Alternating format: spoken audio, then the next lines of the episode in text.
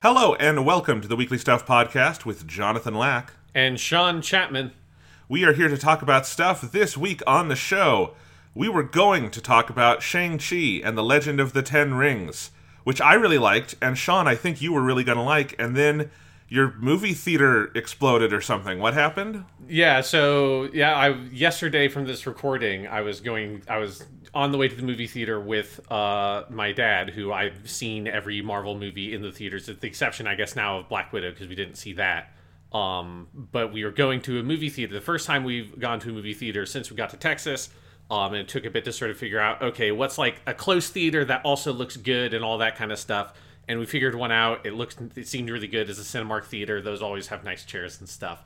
Uh, and then we get there, and I go up to the there's like a guy standing outside and every theater in the pandemic times you know it's like every theater has its own system of dealing with who do you talk to to be like uh, hey I do have the tickets that obviously I just bought online. And so I was like oh I guess that guy's outside. And I walk up and he says hey the plumbing is broken. I'm like what? It's like oh like all the water it's it's like if you can't let anybody in the building because like the toilets don't work um like concession stand is broken it's just like so we're giving everybody refunds. I'm like okay then, we got the car. And and there was a moment of like well kid should we let's like it took a little bit of time to see if there was another movie theater. But between like not knowing where the fuck those movie theaters are and trying to deal with like it connecting to it through like a 3G network on my phone and like trying to balance how long it would take us to get there what are the movie times it's like i was like ah, let's not fuck this let's just like go next week and we'll we can we can talk about something else on the podcast this weekend because it was too too annoying to try to figure all that out at that moment That's okay. We have other stuff to talk about. We will we are going to make up for it today though by talking other Marvel stuff and doing our long promised uh, Marvel catch up with the Disney Plus shows because you have now seen all of WandaVision, Falcon and the Winter Soldier and Loki, is that correct? Yes, yes. I've spent the past about a week and a half watching all of those, kind of like a couple of episodes a night with my mom and dad as like a nice like oh we eat dinner and then we watch a couple of episodes of of some fun Marvel stuff. Okay, well, we will talk about those as kind of our main topic. We are also going to dive into Genshin Impact 2.1 because that launched this week. Um, we've both played a ton of it. I have not played as much of it as you have, I think, because I've been just crazy busy and I had a wedding this weekend and all this stuff. But I did get up this morning and I mainlined the rest of the main Chapter 2 story. So I've finished up to where all the, the Archon quests basically leave off. I want to make it very clear that it's not your wedding that you had this weekend. You were at someone else's wedding. What did I say? You said I had a wedding this weekend, and it, it sounded it Okay. sounded vague enough that I want to make it very clear for everybody that you did not just get married. You're just like just passing back past that. I do it every couple weeks, you know. Annulments are cheap. No, Yeah. um, yeah, no. If if I ever get married, I I, I think you guys will hear about that before it happens. Uh, we'll see, though. It totally depends. Um, but yeah, no, this was a a cousin's wedding, not my wedding. This is the the third fucking wedding I've been to this year from someone around my age. Just the universe, just you know, telling me to be miserable. Um, It's just you know it's it's the end times that we're living through with the pandemic and global warming, all that. So so people are are hooking up. like you, are- got to do it. You got to do it now, or it's just like, or you just like, eh, it's not worth it.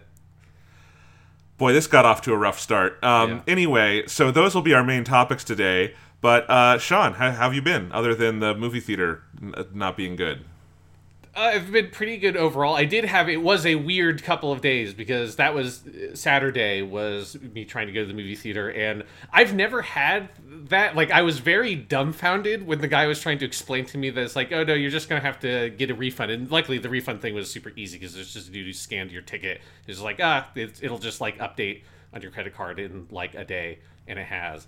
And then they also gave us two free like passes for the inconvenience. So technically I made about 20 bucks um for them having the Good deal. shut down. Yeah, but it was it's like standing there just being like, I've never gone to a place and then just being like, no, you can't because like this building is ruined right now. Uh, it's just like, oh, okay, okay. Um, because to make it clear, like I had bought those tickets about 30 minutes before we had left in the car, so it wasn't like a thing where I had bought it a day early and then a significant amount of time had passed. It was just must have been that they had not updated that it's like you cannot view any movies at this site. And then the day before that, on Friday, there was also like I think it was maybe five or six hour long internet shortage or internet outage, like right around noon to like basically like five or six o'clock, which is the longest like I've ever seen had the internet be down that was not part of some like you know there's like a flood when we were in Boulder and stuff like that where you know power out was power was out for a more significant amount of time but that was like a weird god this just like you forget sometimes how much you use the internet for random horseshit all the time throughout the day when you're like oh i wonder what the weather's going to be and where i would live like i don't have particularly good 3g connection. So it's just stuff like that of oh i can't really check. I don't know what the weather's going to be like in three hours because i can't it doesn't my app won't update. Um so it was a weird couple of days with like weird random things just weren't working. But other than that, I've had a good time. I uh, been spending a lot of time playing Genshin Impact, but also partially because the internet was down for about six hours, and so I couldn't play Genshin Impact on Friday. I um, finished up the Ghost of Tsushima DLC that I had been playing a little bit throughout the week. Had kind of fallen off of a little bit because Genshin Impact 2.1 came out, and then God was like, "Hey, you should just finish this fucking thing up. Here's five hours where you can't play Genshin Impact. Do something else." It's like, well, I've got this downloaded. Um, and and the Ghost of Tsushima DLC is very good. It's not the kind of DLC that like, um, it's not like Blood and Wine, Witcher three level, or something like that. I wouldn't say it's like one of the better or best DLCs I've played, but it's like a really solid kind of vertical slice of the game, um, where you go to an island that has the new island that has kind of a full selection of all the different things from the game. There's a couple of like outposts that you can attack. There's random bamboo strike thingies. There's like pillars of honor. There's like a shrine where you do your platforming challenges. So there's not a huge amount of content on this island, but it is a nice selection of like everything the game has to offer, as well as a story that kind of is about um Jin's father, if people played Ghost of Tsushima, you might remember that his dad was killed. The main character's dad was killed in front of the main character when he was like 14 years old or so. Um, and that's a pretty big element of his backstory that uh, informs a lot of his character. And this DLC is about going to Ikishima, which is the island where your father was killed, because they were there as part of like a subjugation mission for all these like raiders and pirates and people that lived on this island and the story is about Jin sort of realizing, oh, this was not some sort of like noble thing that the samurai were doing and going here and like saving the island or something. It's like, no, you're going to this place where people lived and killing them. Um, and that's why your father was killed was because he was part of that kind of mission. So it's him learning those kinds of things and kind of trying to come to terms with that kind of backstory element that fits pretty nicely within the the story of Ghost of the base game because the DLC, from what I understand, you can either play it obviously after you finish the game um, with like a completed game file, or you can also play it after part two. I think is when it opens up. So if you're playing it through for the first time. Um, the story is kind of written to slot in somewhere around there. So it's not necessarily like a sequel type story. Um, it doesn't have like a lot of specificity. If you're looking for something that picks up at the end of the game, it's not really that um, but it more just kind of slots in and fills out more of your backstory and that kind of stuff from that section of the game. Nice. We, I, we should clarify it's not really DLC. It's you have to pay the exorbitant director's cut upgrade price to get it on the PS5. If you have a P, if you just want the PS4 version, you can just buy this thing. Oh, I didn't know that. Okay. Yeah. Yeah, yeah. So yeah, if you want the PS5 version, like the PS5 specific version of the game, yeah, then you there's like the upgrade. It's like 20 or 30 bucks something it's 30 like bucks if you're on yeah. ps5 which i think is like a pretty decent price like it is a good chunk of content it probably took me like 12 hours to play through the whole thing um, I, I have to say I I mean there's a larger conversation to be had here about Sony's ridiculous upgrade strategies lately but like I, I was I have not got the director's cut yet because I was watching that Eurogamer video on it and in terms of what they've actually added for the PS5 version, it's very close to what was already mm-hmm. there on PS4 back compati- backwards compatibility, plus this DLC chunk. and I it's just thirty dollars is a lot for that. Like it's not as I I don't know. It's it's a lot. I I their whole strategy is it, it, doing it on a game by game basis is weird to begin with, but yeah, I, I don't know. That's that's been my only hesitation is maybe waiting for a sale or something. But yeah, Yeah, I mean it's yeah, it's definitely much more like you are you are paying for the DLC more than you're paying for like a big PS5 upgrade. Like there are some upgrades. It runs at 60 frames, which it did if you had the PS5 playing backwards compatibility. Anyways, like load times are faster. It I mean it basically load times are more or less non-existent now. They've just ripped out the loading screens, just fades to black and fades back in. Um, but yeah, there's not a lot of. It's not like Spider-Man Remastered, where that is a pretty heavily retooled version of the game that looks way better, has ray tracing, that kind of stuff in it. The PS5ness of of this is pretty subtle overall. There's some nice stuff they do with the DualSense controller. Um, I particularly like the. There's some good haptic stuff around like your horse and when you're like galloping on your horse, that feels nice. But it's not like a very dramatic huge kind of rehaul of the game. So yes, like obviously it should be a thing where you should be able to just get the extra little tiny bits and pieces that you would get um, from the PS5 native version for free. But it's also like it's it, like that part of it is not substantial. The part of it that's substantial is just like the new content in the DLC. So that's kind of yeah, I guess like the way I felt when I bought it was I was buying that island, not buying like a slightly higher resolution or whatever for Ghost of Tsushima. right. It's just it's just been a weird thing. They they like Sony has been having so much trouble landing on a strategy on this, and now they, there was the whole. I, we're, we're not really going to cover it today, but the Horizon uh, Forbidden West debacle where they announced that there wouldn't be an upgrade path, and they're like, okay, it's going to be free, but from now on, it's going to be ten bucks. After at some point they in the past it was free, and I'm and Xbox is over here looking at like, you guys are fucking lunatics. What are you Yeah. doing? I think it's one of the things that the like seventy dollar price jump has like made it needlessly complicated, right? Because you can't just give it for free because then you can't sell the seventy dollar PS5 version because then there's just a sixty dollar version that is the PS4 and PS5 version, right? So that's Yes. where it's just like, well, you, this is So don't do the seventy dollar Yeah. thing. I mean, Yeah. it's uh, there's a pretty easy solution. Like, because I guess what confuses me is it's just the like, you the the purpose of having an upgrade path at all isn't to make ten bucks. It's to get people to buy the PS5. That's where it's like.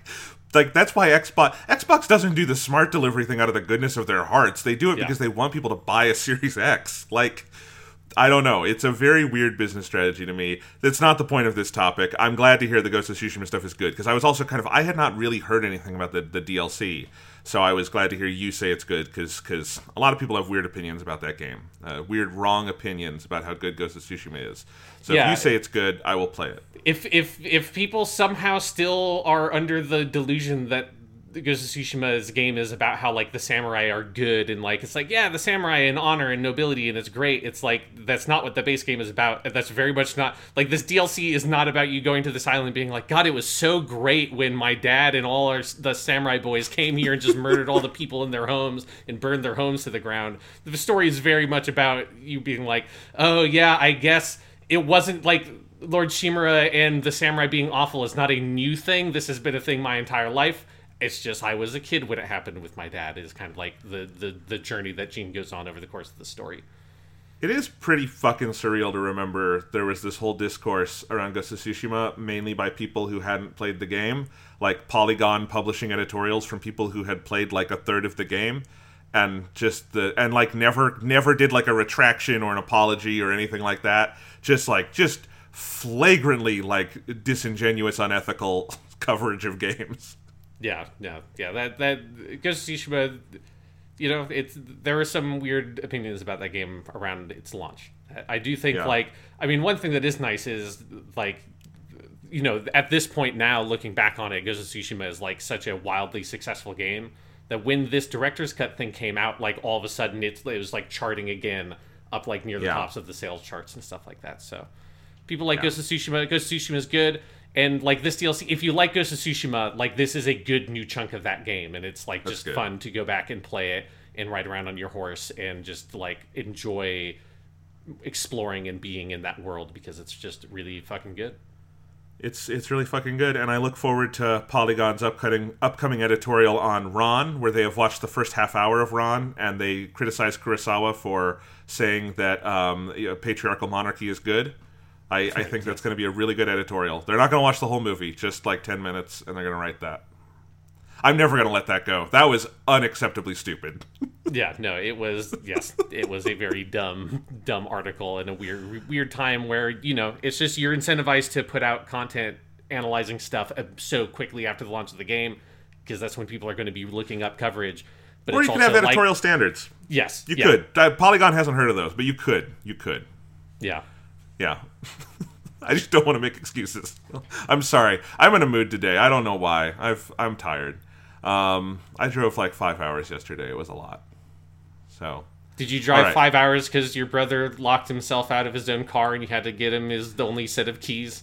no, I was going to a wedding, so it was a it was a much nicer experience Yeah. than than yours. I'm sorry, Sean. I forgot about your okay. story. Yeah. Um, my stuff though, I do have my my stuff is mainly Genshin Impact. We'll talk about that later. Um, but I did want to talk about my Giant Robots on Film series that is happening every week now here at the University of Iowa because this week, Sean, my dream has come true. I have taught Gundam at the University of Iowa. We did job. Mobile Suit Gundam 1, the first movie, uh, and it was quite the experience. I don't think my students were like in love with it the way you and I are, obviously.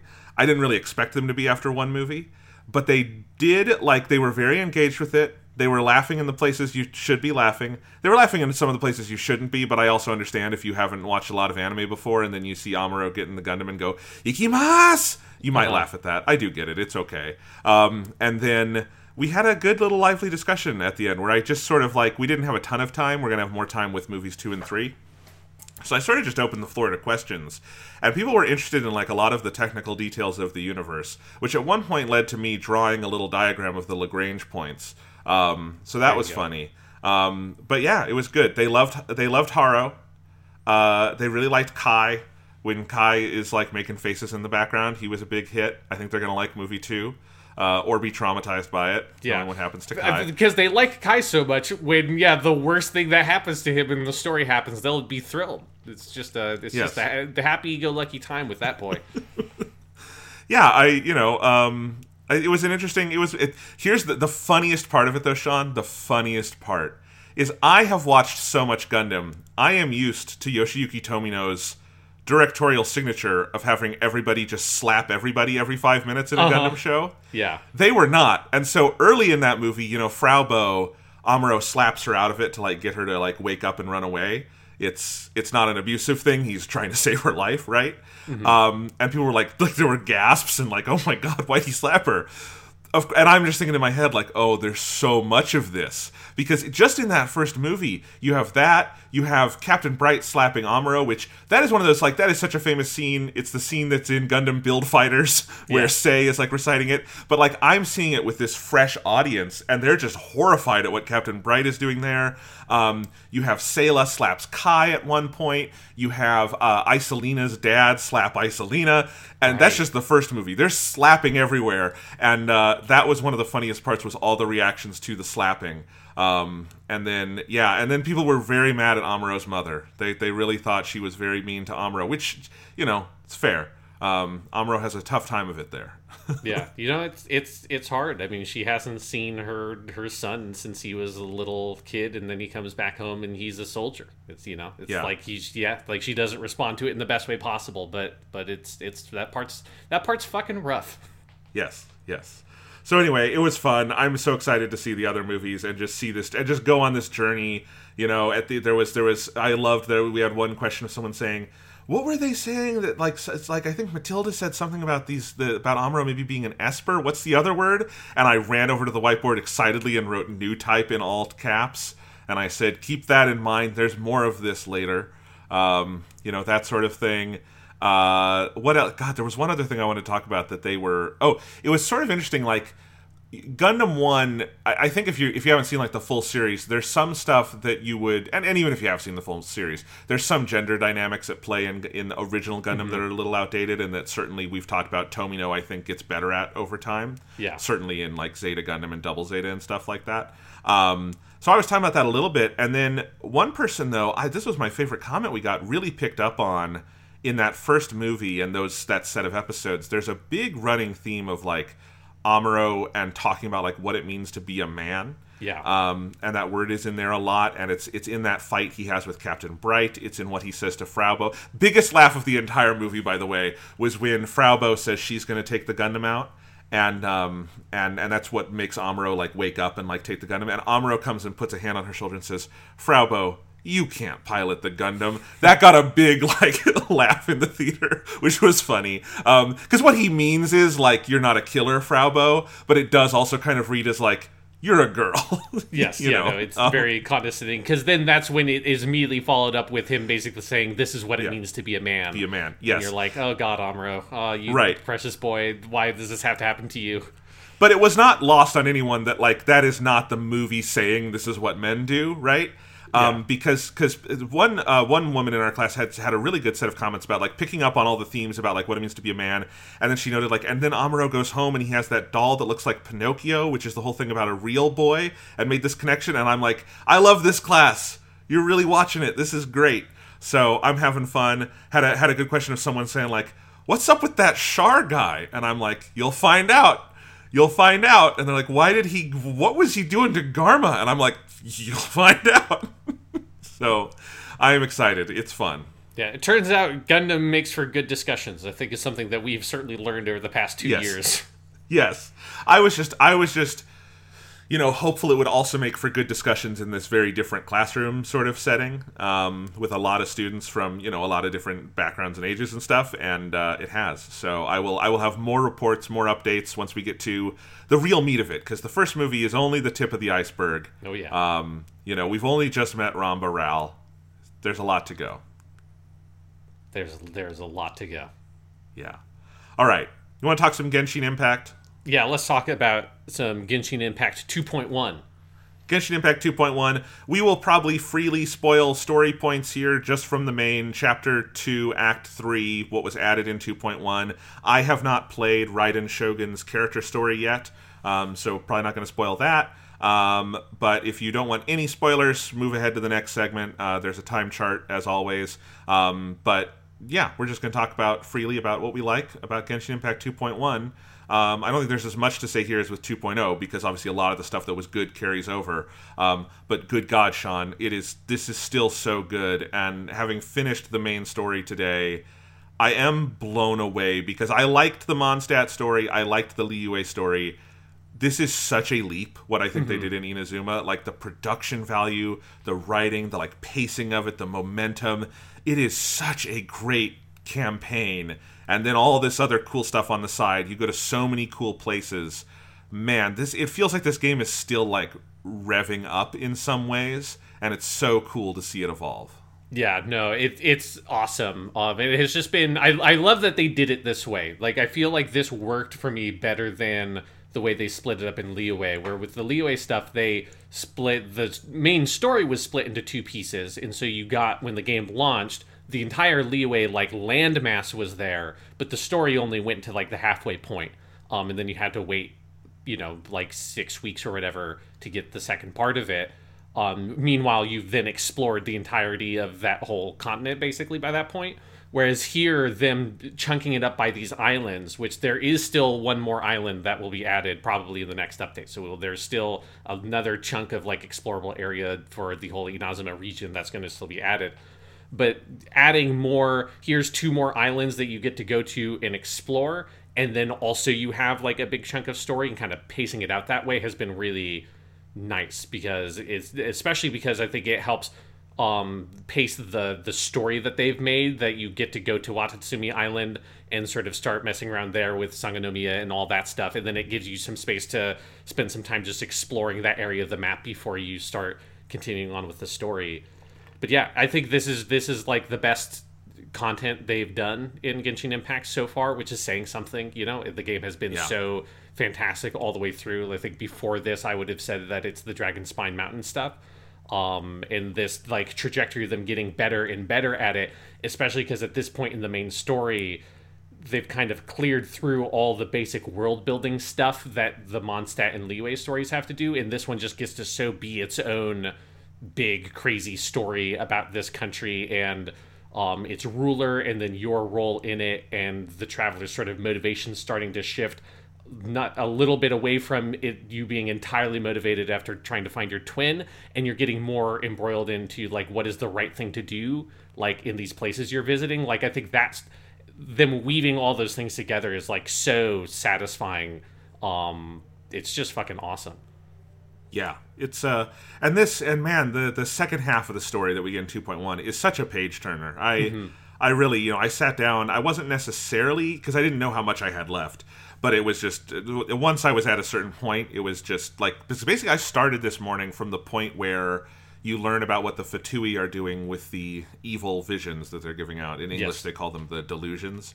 Um, and I basically played from there to the very end, and it's just such a page turner. And you just want to keep going. And there's so many cool gameplay moments. Like that's another thing that I think the Inazuma stuff has done better is Genshin Impact is always at least a couple levels up from like just a visual novel sort of thing you get in some gacha games. Yeah. Um, but it is often primarily just dialogue, cutscenes. You run around, you grab something, you do a little fight that isn't really hard or anything, and then you keep going. And I think I remember like a lot of the Liyue story being that way, um, and maybe dragging a little bit for me personally because I think my tolerance for just sitting through cutscenes is lower than than yours and some people. Um, but in Inazuma, I think obviously there's a lot of that. But a, the story is just a plus. It's great, and b, I think they they mix it up in interesting ways. I really like some of the like domains they do that are more creative in terms of like their art direction and like how involved they are. Some of the, I mean, the boss fights at the end of this act are incredible and Yeah. like very good and genuinely challenging um, in ways that maybe like you know th- mix up my strategy in ways like the main story stuff doesn't usually make you do. Um, you just go to so many cool places. I felt like they they've paced this out to encourage exploration in all these cool ways and like get to know the land. Um, it's wild. It's it's the it's the best game I've played this year, and it's part of Uh-huh. a game that came out last year. It's amazing. Yeah, no, it's it's utterly phenomenal because yeah, I agree that I think they've found a way to integrate like gameplay stuff better into the story because Liyue definitely has that section that is fun, but it's very long of you with Zhongli going around and like getting all the elements for the funeral um, for Morax, who you then later obviously find out is not actually dead because you are going with him to go prepare for his own fake funeral. Um, and that's like a funny bit because Zhongli's a funny character, but it is this long section you wandering around and like talking to people. And here, I think they just do a much better job of breaking that up with more active gameplay elements and just doing little things like when you meet um, Yae Miko after all the stuff with Scaramouche happens, and then she has you like train with like this like fake version of the Raiden Shogun or whatever good. like those little bits of finding ways to integrate some of like the combat gameplay and all of that into a narrative beat is really really satisfying and then that all comes to i think ahead in the final conflict with you fighting Raiden Shogun for the second time or a i guess we can now call her um in her sort of like mind palace or whatever and that then having all this great narrative momentum leading into it with like Kazuha gets that huge character moment, and then you're in there and you're fighting her, and it goes through the same cycle where you can't use your powers, and then Yae Miko shows up, and then you, everyone's visions that you resonated with in the first part of the story now like gives you the ability to actually fight her. Like that is really great kind of narrative and boss design coming together um, in a way that I think they have struggled with a bit in previous story chunks. Um, and yeah, like it's just so elegantly done uh, in this section of the story. Yeah, absolutely. I have zero complaints, nothing but praise for this stretch of the story. I really love how they they kind of tie it all together with you you have spend some time with the resistance and meet some of them and you have the whole arc with Tepu, that char- or Teppei, Yeah. that character who uh, succumbs to the delusion. That is one of the most heart-wrenching moments in Genshin mm-hmm. Impact so far. And and the way they they we talked about this last time, the way they continue characterizing the traveler, the Tabibito of when like when she for me it's a she sees you know Teppei like succumbing to this thing, and then like the anger, which is like a new animation they've got for uh-huh. her, and like Paimon being like, "Oh my god, what's going on?" And you just they they really let her be fully like personified here, and then you you're going off like, "Yeah, I want to go kick some Fatui ass here." Uh, it's it's really striking and good stuff, and even though like the actual main story for the traveler has not progressed much at all in Genshin Impact so far, she hasn't. She's met her brother once, but you know. Um, the character feels like it's been on such a journey, and they've they're finding ways in the stories to continue making that journey interesting um, in just the best ways. Yeah, and there's a really great moment at the end of the story, you know, where they have their thing they've done at the end of all their major stories, where you're kind of they give you a character to talk to that can just give you a bunch of like additional background and flavor, kind of set up Yes. where the next story is going. This that's Yae Miko this time around.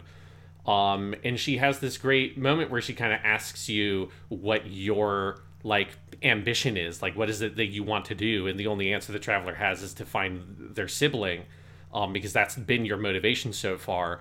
And Yae Miko kind of laughs at that and says like, but that's such a small kind of transient thing. Like that's like, and, and she makes a comment that's like, maybe that's why you haven't been given a vision yet, is because that's as far as your ambition goes, is to be reunited with a family member. Um, and I think that that's like a really interesting beat to add to the story because it has been a like steady theme throughout the Inazuma stuff is how fixated the traveler is on that one singular mission whereas there's all this stuff happening around them that they have the power to help with and the traveler becoming much more proactive in that situation over the course of Inazuma. It makes me very excited to see when we go to Sumeru, the next uh, story chunk, how or then also like the interim story chapters if they handle it like they did with Liyue where you know hopefully like Dane's Dainsleif comes back and you get to do some cool stuff there um if that theme continues on and the traveler continues to grow because it was something I wasn't necessarily expecting from the game was them to kind of do that because most games like this the protagonist character is pretty like static um, because they're more of a like vessel for the player to kind of imagine themselves through and them characterizing the traveler more heavily like this is really cool Yeah, and especially when you already have Paimon there, I think I didn't have that expectation either because Paimon is the voice, right? Um, but they're able to have Paimon be a character who is also growing and evolving, and the Traveler, and that just makes it all the more rich. Um, but there are so many great moments in this in this whole stretch. I think the character who steals the show for this half of the story is definitely Yae Miko um, who is like the big new character. I guess you meet her in part one, but you didn't spend a lot of time with her. But she just she kind of steals the show. She's great. I love the voice actress. It's it's a it's a great performance. It's a fun character. Um, obviously, Raiden Shogun does some of the most badass things I've ever seen in a video game. The sequence, the in terms of like this game, like just throwing down on cutscenes, this whole stretch has been really interesting to me because there's that stretch where you fight um, the the Fatui Harbinger, whatever her name is. Yeah, Signora, and and you beat her, and so Raiden Shogun executes her, and that execution cutscene is like jaw dropping. Yeah. Um, like oh my god, this person's in my party now. Holy shit, I'm unstoppable. Um, and then after that, you have that scene, which is unlike anything they've done, where the traveler is walking down away from the castle, and Paimon is talking, but like everything's affected by the electricity, and that is just such a great, like gnarly sequence that like builds you into the next confrontation. And then, as you say, you have the big scene where Kazuha has his big moment. There's just so much good stuff. Yeah, yeah, it's definitely that in sequence that like yeah, starting from you um going and fighting Signora and that to me was an incredible moment of I don't I'm not convinced fully that that character is dead because I feel like the character is very popular in the fan base and like there's no way you don't sell this character to people at some point, right? Like everyone loves Signora. she's like, you know, she's like this great, like kind of classic bad bitch kind of character that the game doesn't have anyone else quite like that. Um, and and I think everyone's just been assuming Signora is going to be a character that because this is pretty common in gacha games I've played that you introduce a character in the story pretty early on that's really cool. Everyone likes that character a lot, but then you don't actually make it a character that you can play as until like a year or plus later on. Um, or this would be in even longer games. It's like they didn't add her until you went to fucking Snezhnaya or some shit. Um, that you build up the anticipation of the audience to see like what is this character's gameplay like? Like what is that whole thing going to be? Um, so I think that there's still a good chance that they'll find a way to bring that character back to life because if if you get into some of the deeper lore about her, um, she's kind of been brought back to life once in or like not brought back to life but she's she's from like 500 plus years ago and was frozen and it's a whole thing if you read the crimson witch of flames uh, artifact set that's all about that character. Um, so there's a chance they bring her back but there's also a chance that she's just fucking dead. And i like that you're kind of left there thinking it's like no like like straight up she might just have like you know taken a step too far um, that she got very full of herself in being able to handle the Venti and, and Zhongli stuff in Mondstadt and Liyue, And it's like, Raiden Shogun doesn't fuck around, right? She's not this like freewheeling, fun, happy god that's going around playing music and doing whatever that Venti and getting drunk and all that. She's not this like goofy uh, kind of guy who, who's very kind of removing himself from the situation like Zhongli, who, you know, even before he decided to stop being the god of Liyue, lived like in a palace way away from them and only interacted once a year directly with Liyue.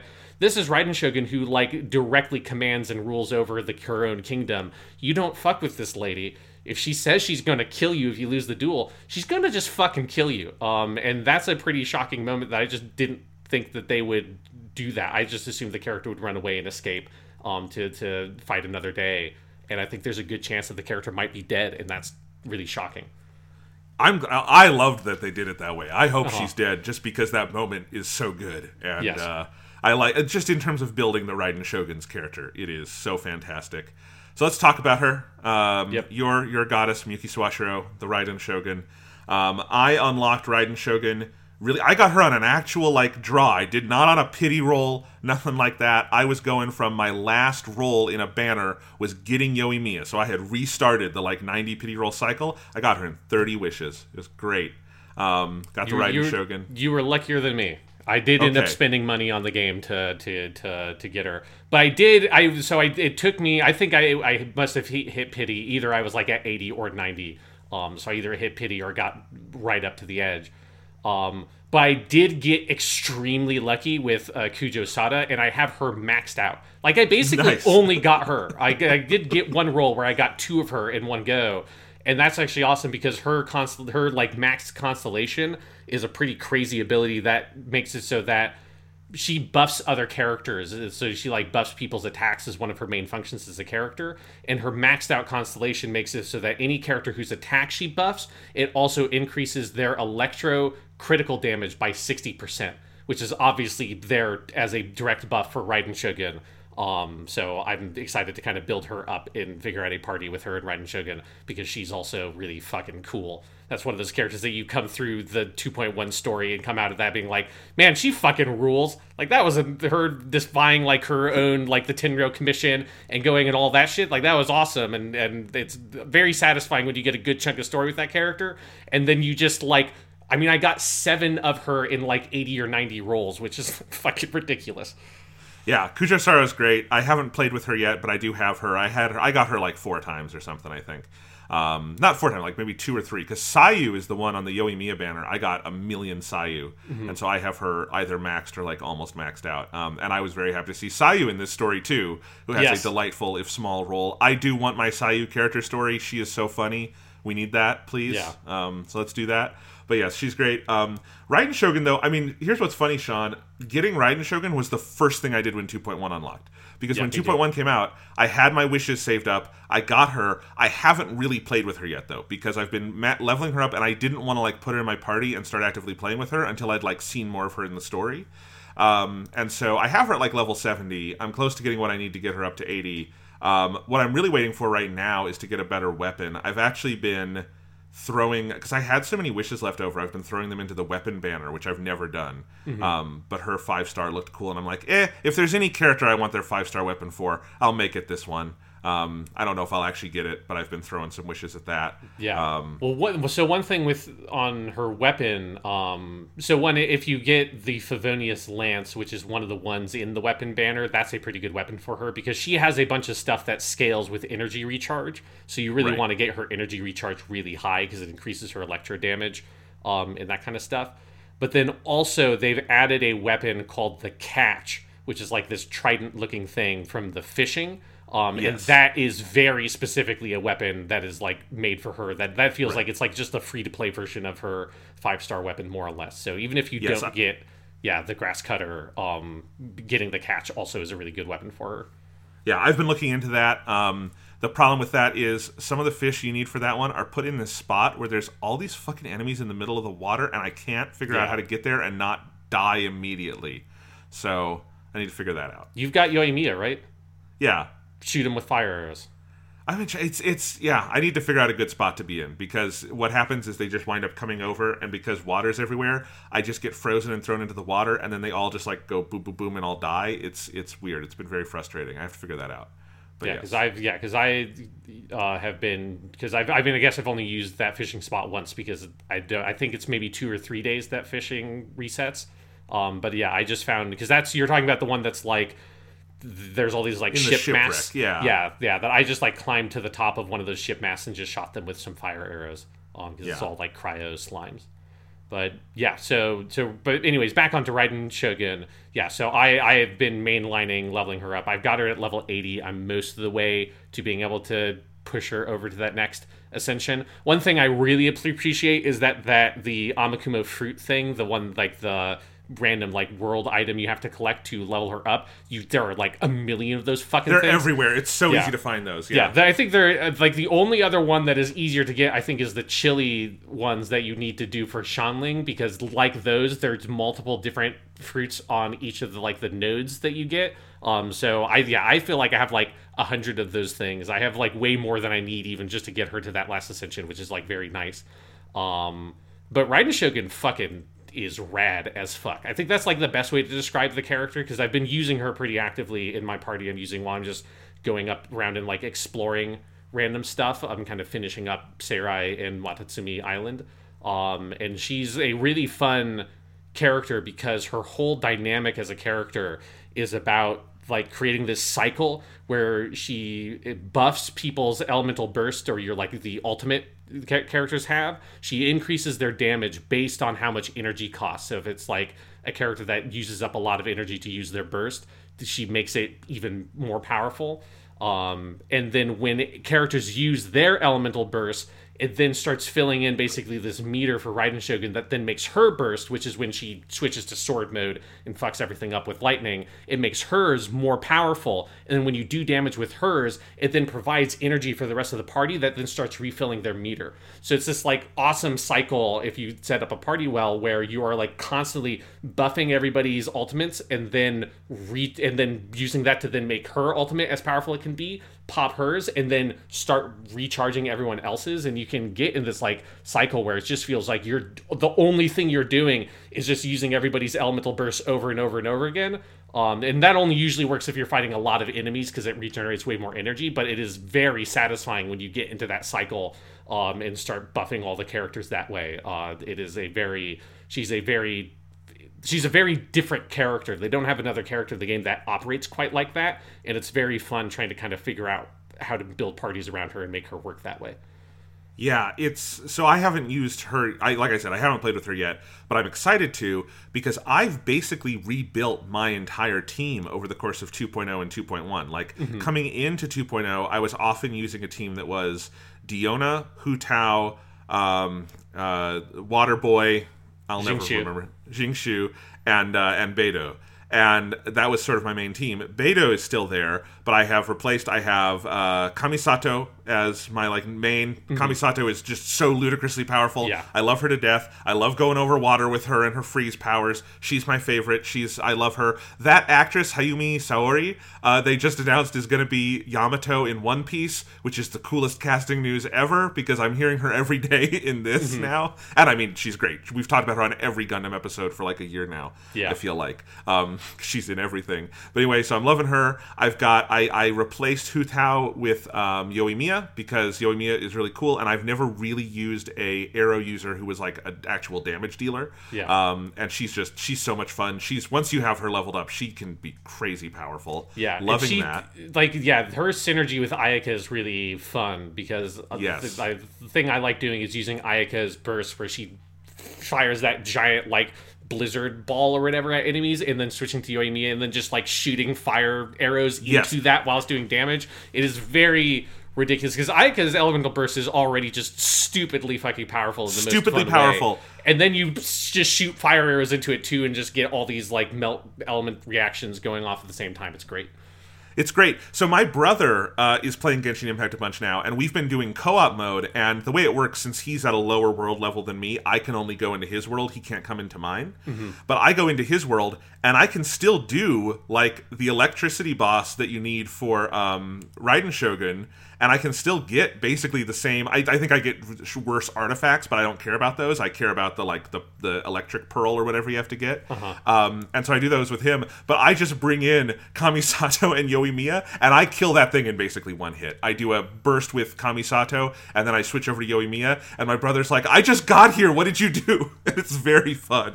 Um, but yeah, so I have them. I got Mona uh, in the same banner as Yoimiya. Uh, and so I have fully leveled up Mona. Mona kicks fucking ass. I love Mona. good. Yeah. Super good and like works really well with those two other characters. And then in that last spot, I've had I've had Beidou, I've had the the protagonist sometimes in the game as well. I've, I've put them there. Like my electricity slot Mm-hmm. is always that like bottom arrow. Um, but I'm going to put Raiden Shogun in there, and I think she's going to work really well with this new team I'm building. Yeah. Raiden Shogun synergizes really well with Yoimiya in particular because Raiden Shogun's skill is that um, it lasts a really it lasts like 25 seconds and its cooldown is only 10 seconds. So you can basically have the skill up infinitely. And it just makes it so that whenever you do damage on an enemy, she kind of it's such an awesome effect where she like rips open like that kind of portal thing she Right. does and it just does like a big lightning slash on them wherever they are. So like with Yoimiya, when you're shooting fire arrows at them, those sword slashes hit them basically as soon as your arrow hits them. There's no like projectile. There's no way for it to miss as long as the, the initial arrow has hit. Um, and then that causes overload, which is lightning and fire, which then explodes and knocks the enemy into the air. And then you just keep pelting them with arrows, and then they keep on getting lightning explosions. Um, it is yeah that that combo is incredibly fun because I've been running around a little bit with a party that has Yoimiya, Raiden Shogun, and Xingqiu. Um, and getting using his elemental burst that shoots the water swords, and then having Raiden Shogun's skill open, and then shooting people with fire arrows, and so they're just getting pelted by like all these projectiles and exploding from lightning. Um, it is an incredibly fun way to just like basically hit enemies with what feels like a fucking missile barrage from you know like 50 feet away and just watching them explode and fly off into the distance and it's incredibly fun Yeah, I've been I've been having a blast because this is like the most I've completely remade my my main team. Obviously, I have plenty of characters, so I can I could have multiple teams. But like this this just like main my main running around team is what this has become. And soon with Raiden Shogun, I'll have an all five star team, which is fun. I I had many fewer five stars when 2.0 started, so I've uh, I've had a good time, and uh, it's it's been such a blast. But I want to talk about some of the new areas because the new two new islands are fucking sick. The island where Sangonomiya is, when I like got over the crest and you see Sangonomiya's domain with like the big pearl sort of I don't even know what to call it, the big like clamshell thing. yeah I just in the middle of my living room went, "Holy fuck." Because it is such a cool visual. It feels like an even more imaginative version of like a Zelda Zora's Domain or something. Yeah. It's so cool. yeah that yeah the design of that area is awesome i love the kind of the lore of that area uh, which i hope they like dig even deeper into in the future is that the sangonomian people are like in their like deep ancestry are actually there it's almost like they're like atlanteans or something like they were from under the water um, and they were imprisoned there by some evil god and then the giant snake god that eventually turns maybe turns evil but either way like raiden shogun kills in, on that one island. That snake god freed them and brought them to the surface and made the the Watatsumi island for them. And so that's why it's all like coral and giant shells and stuff is because the snake god built that island for them so that they could live on the surface again. Um, and there's a, there's a couple of quests that deal with some of that lore on that island. And it's just like such a it's it's something I've continually felt, particularly in Inazuma, is that they are getting even better and better at building that kind of story stuff into the environments themselves and being able to see, oh, this is this giant gorge where that is the finishing blow that killed this giant snake. This is this island that is like built out of like giant pieces from like the bottom of the sea that is cobbled together and floating up here or like the Seirai island has its whole like thing with the thunderbird or whatever and the giant lightning pillar crater storm in the middle of it. Um, all that stuff's like so cool to read about and like unravel and just explore and kind of like marvel at this really fantastical design they put together because all five of the islands we've seen so far are so distinct from one another. Um, it's really cool being able to visit and explore each one. Absolutely. It's what's made Inazuma so cool. And then what I love about these two new islands is so Watatsumi Island has its own sort of little quest line where you have to go to all the different shrines Mm-hmm. and like restore them and that's really fun and a lot of good stuff happens there you meet the the neko god and all of that it's great Yeah. and then and then you have the other island the mountainous one i forget its name Seirai. Um, Seirai, where you have, of course, the new electric boss that you need for Raiden Shogun, and that is one of the coolest world quests in the game, Mm-hmm. where you have to go find all these, uh, you have to like clear these electric uh, things, and it takes you higher and higher up, and then the final stages of the quest are climbing all the way up into the heavens. That is one of my favorite things I've done in Genshin Impact. That feels like an even better version of some of what they did on Dragon Spine. It's so cool. And I really like that they don't that you don't just like you don't fix the like infinite storm or whatever that's up there. You make it so that when you're on the island at the ground, it's easier to travel because you don't have like the lightning damage or whatever. But they but I like that they didn't sort of take that crazy storm in the sky away from the island when you clear that quest because Yes. it it is one of the coolest looking things in the game. Like uh, it's it's a like it's not quite Bungie level, but it's starting to approach Bungie level of like skyboxes that just look rad as fuck, and I want to be on like the back of an album or something like that. Um, Yes, it's- exactly. Yeah, it's just got a yeah, it's a very cool aesthetic, and yeah, that feeling as you're ascending these like floating um rocks and islands and and it makes the best use of that kind of zip line mechanic they added in um for the Inazuma exploration stuff um i agree that that's one of the cooler um world quests they've done And just, man, having two new islands to run around and open the chests and do all the puzzles and all of that. One of my favorite things to do in this or any other game. And because both of these islands are just so unique, it just adds this extra layer of like figuring stuff out and figuring out traversal. Um, man, Sean, it's just like every time there's new content, it feels like such a like invitation to wonder. And I love that. I love when a game can give you that feeling and really just let you kind of like awe at a space. It's so neat. Yeah, yeah. The, it's just the sense of the world is so fantastical, but it's also very lived in, right? It's got this like Yeah. real sense of history and like you know that they've thought through the all the elements and where people lived and where there were cities and that kind of stuff. Um, thinking about puzzles, Jonathan, have you have you found the Sudoku puzzle that's in the game? No, what? There's a Sudoku puzzle. Um, I'll, I'll just say that because you'll you'll eventually stumble on it. It's fucking. When I realized that that's what it was, I was like, "Wait, is this just Sudoku?" And it and I had to I had to I had to physically get a piece of paper and a pen to try to like do the puzzle because I couldn't do it in my head. And it's been a long time since I was trying to solve a puzzle in a game, and I had to like use use like actual writing and like sit down and think about it, and it was very cool. Is it that like nine square puzzle on Seirai under the thing? Um, no, it's not. No, that's a different one. Okay, because that one I just kind of figured out by running around and experimenting with. But okay, okay, I'm excited. I need to Yes. find this. Okay, It's out there somewhere. Sudoku is out there waiting for you, Jonathan. I uh, I love Sudoku. If you if listeners don't know, so that's awesome. That's awesome. All right, what else from 2.1 do you want to talk about? Uh, th- th- going back to, for a second to Raiden Shogun, we didn't really talk about like the big kind of reveal for that character, which is that there are there are two Raiden Shoguns or two Raiden Shoguns. Yes. I don't know how you pluralize that, but Raiden- Raiden's Shogun. I think you do it. It's like attorneys general. Exactly. Um, and so you have the sort of the puppet or whatever. You have this, you know, simulacrum that is the physical Raiden Shogun that you interacted with for most of the story. Um, that I think like is supposed to be the one that is like actively in your party, running around and doing Raiden Shogun shit. Um, but then in this sort of like the plane of eternity or whatever they call it, you have her actual sort of like spirit and consciousness, um, which is Ei um, who was one of a two goddesses, which have kind of like hinted that this was something in some of the trailers and stuff. But because it's also something we've known for a while is that the original god of lightning is dead. Um, because the only two original of the seven that are still alive, the seven that like won the Archon War and established the current system of governance with the seven countries and all that. The only two that are from that original seven that are still around are Venti and Zhongli. So we've known that all the other ones have been replaced at some point, but we don't know how or why. Um, and so that's something I was really curious about going through the story is like wh- who was the previous Electro Archon? Like where did like what is that? It's like this really big piece of like the history of of this whole section of the lore that had not been filled in, and that reveal that they were twins, and you had Makoto who was the like actual governor. Um, and then you had Ei, who was like the the Kagemusha, right? So she was like behind the scenes and was her body double.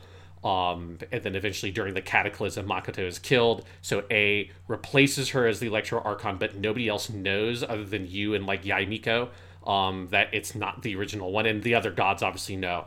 Um, like that whole dynamic is such a fantastic reveal, and then it also just gives you know, if you're someone who loves Miyuki Sawashiro, which obviously I do, it is such a gift to be like, and now you have two. You have two Miyuki Sawashiros in one character because you both get like badass queen Miyuki Sawashiro, which is Raiden Shogun and is like the very intense, very stern one, and then you also get the much more kind of like gentle one. Although Ei has the part of like what you see in her when you do her character story is like Raiden Shogun obviously comes from her, so Ei still has that stern side. She just doesn't show it all the time. Um, but she has this much more kind of gentle, more composed, um, more elegant like way of speaking and stuff like that. Uh, and that is such a cool reveal. And then when you go into Raiden Shogun's character lines, you know, and her like character profile, what's fun is trying to figure out which personality or whatever like which one is saying which one of the lines because there are some from both of them and like listening to her performance and like distinguishing the two characters that way it's such a inventive cool weird thing to do that that I knew that there was going to be something going on with Raiden Shogun but I did not I did not anticipate this and it is a very very very happy surprise for me And we're not done with this Yes. character because we meet another Fatui Harbinger.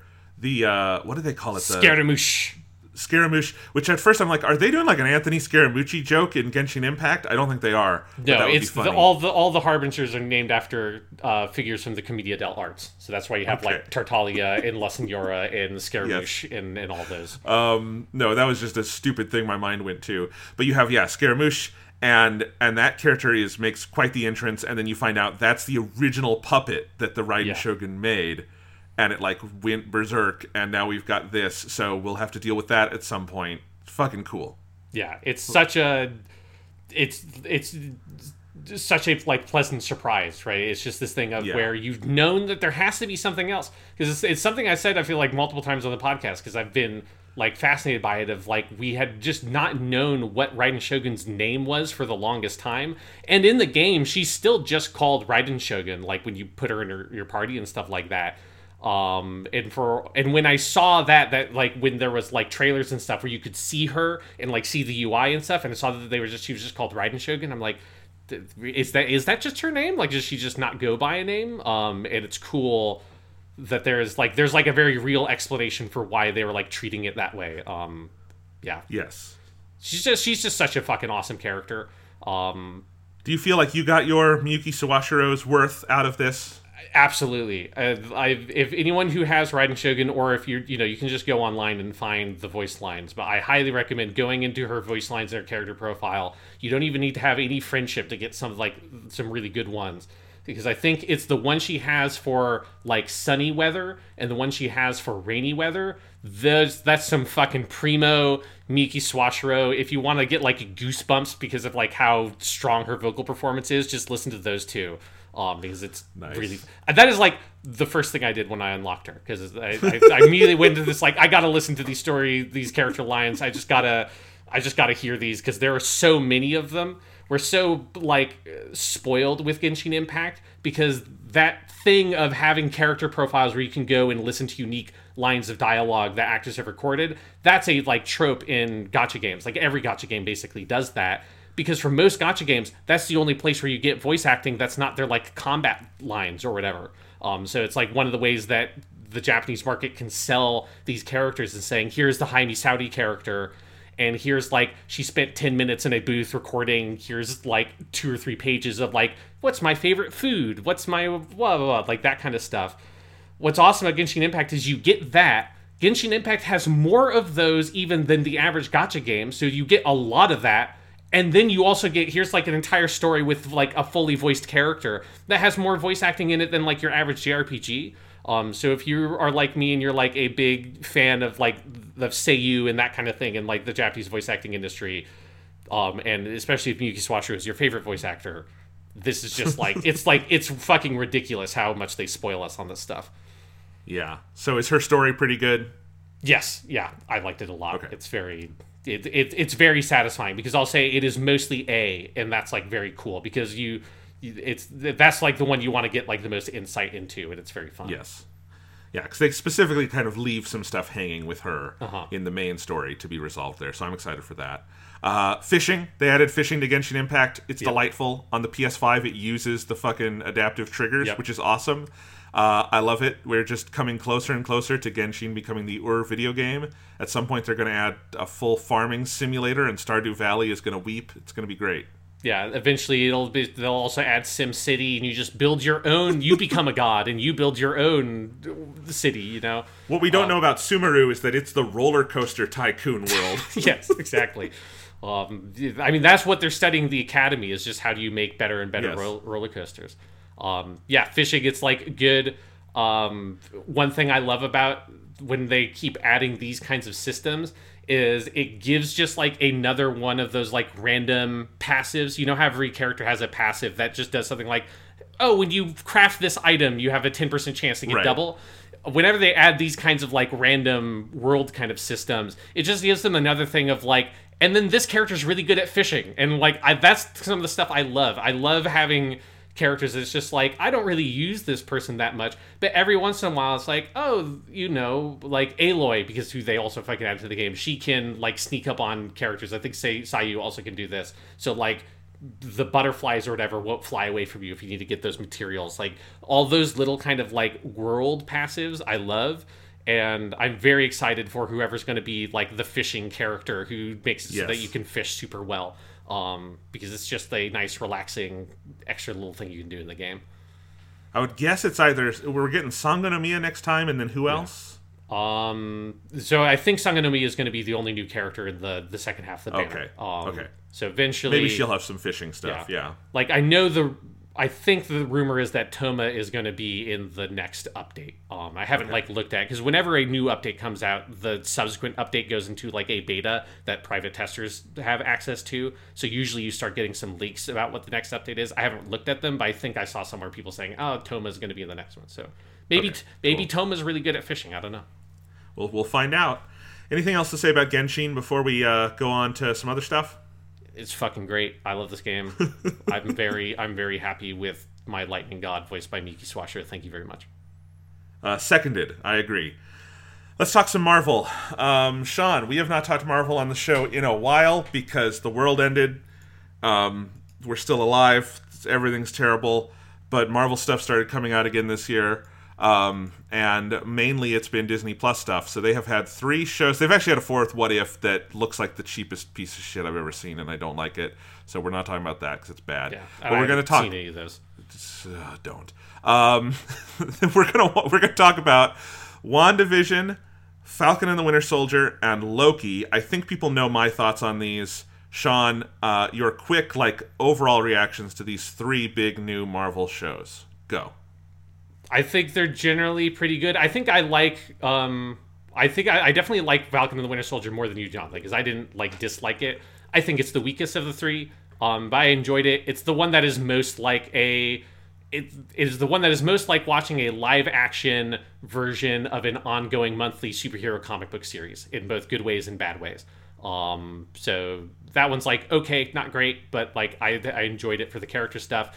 WandaVision, I suspect I feel the same way about WandaVision as everybody, where it's like you have the what is it like the first seven episodes? Basically everything up to the penultimate episode i think is like generally pretty great. Like the sort of experimentalism of the like sitcom styles and all that stuff is awesome. It's like a cool fun mystery but that is really about exploring like these characters and dealing with um, themes about grief and themes about like the ways in which we use media to process the world around us or sometimes escape into media um, because we can't process the world around us. I think that stuff is really good.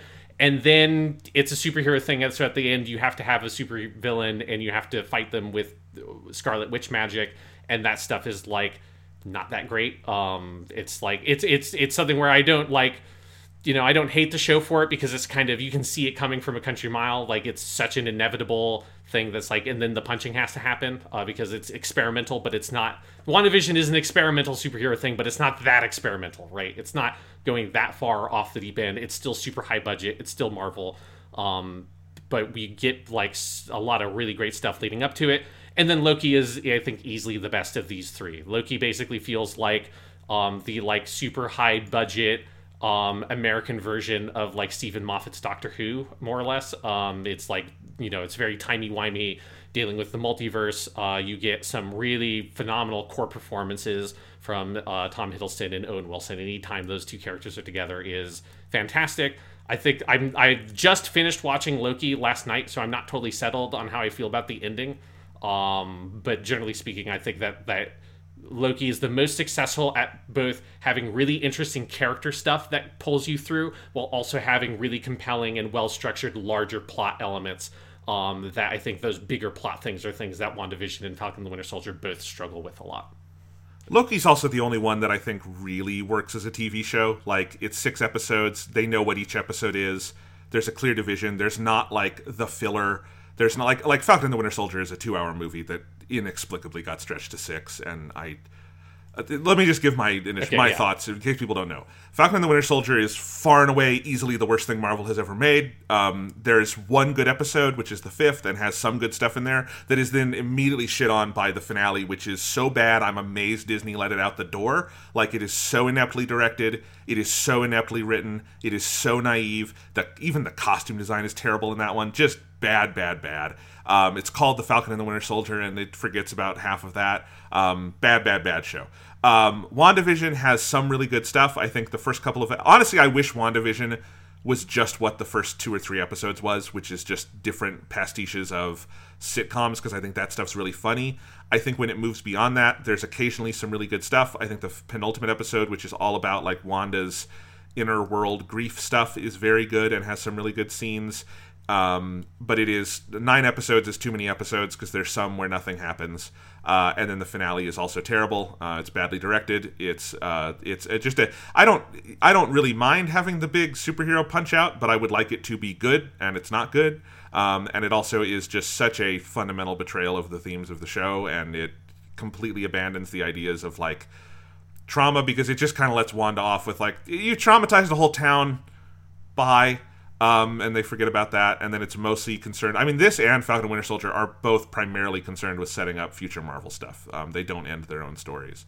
And then Loki, I think, is just great all around. I think it's phenomenally written, it's phenomenally acted, it's visually really strong, it's beautifully directed, it's so wonderfully performed. I think it it does wind up setting up some future Marvel stuff, but it is much more concerned with actually like concluding some of its own character arcs. I think where it takes Loki as a character, I really was wary of Loki because I thought they'd kind of done Loki, and I didn't know if we needed to like do this like new timey wimey version of him from a different timeline and all of that. And instead, I think it's by far the strongest stuff they've done with the character in the MCU. So um, I really liked Loki, and uh, yeah, Loki. Loki is like in my top tier best stuff Marvel's done.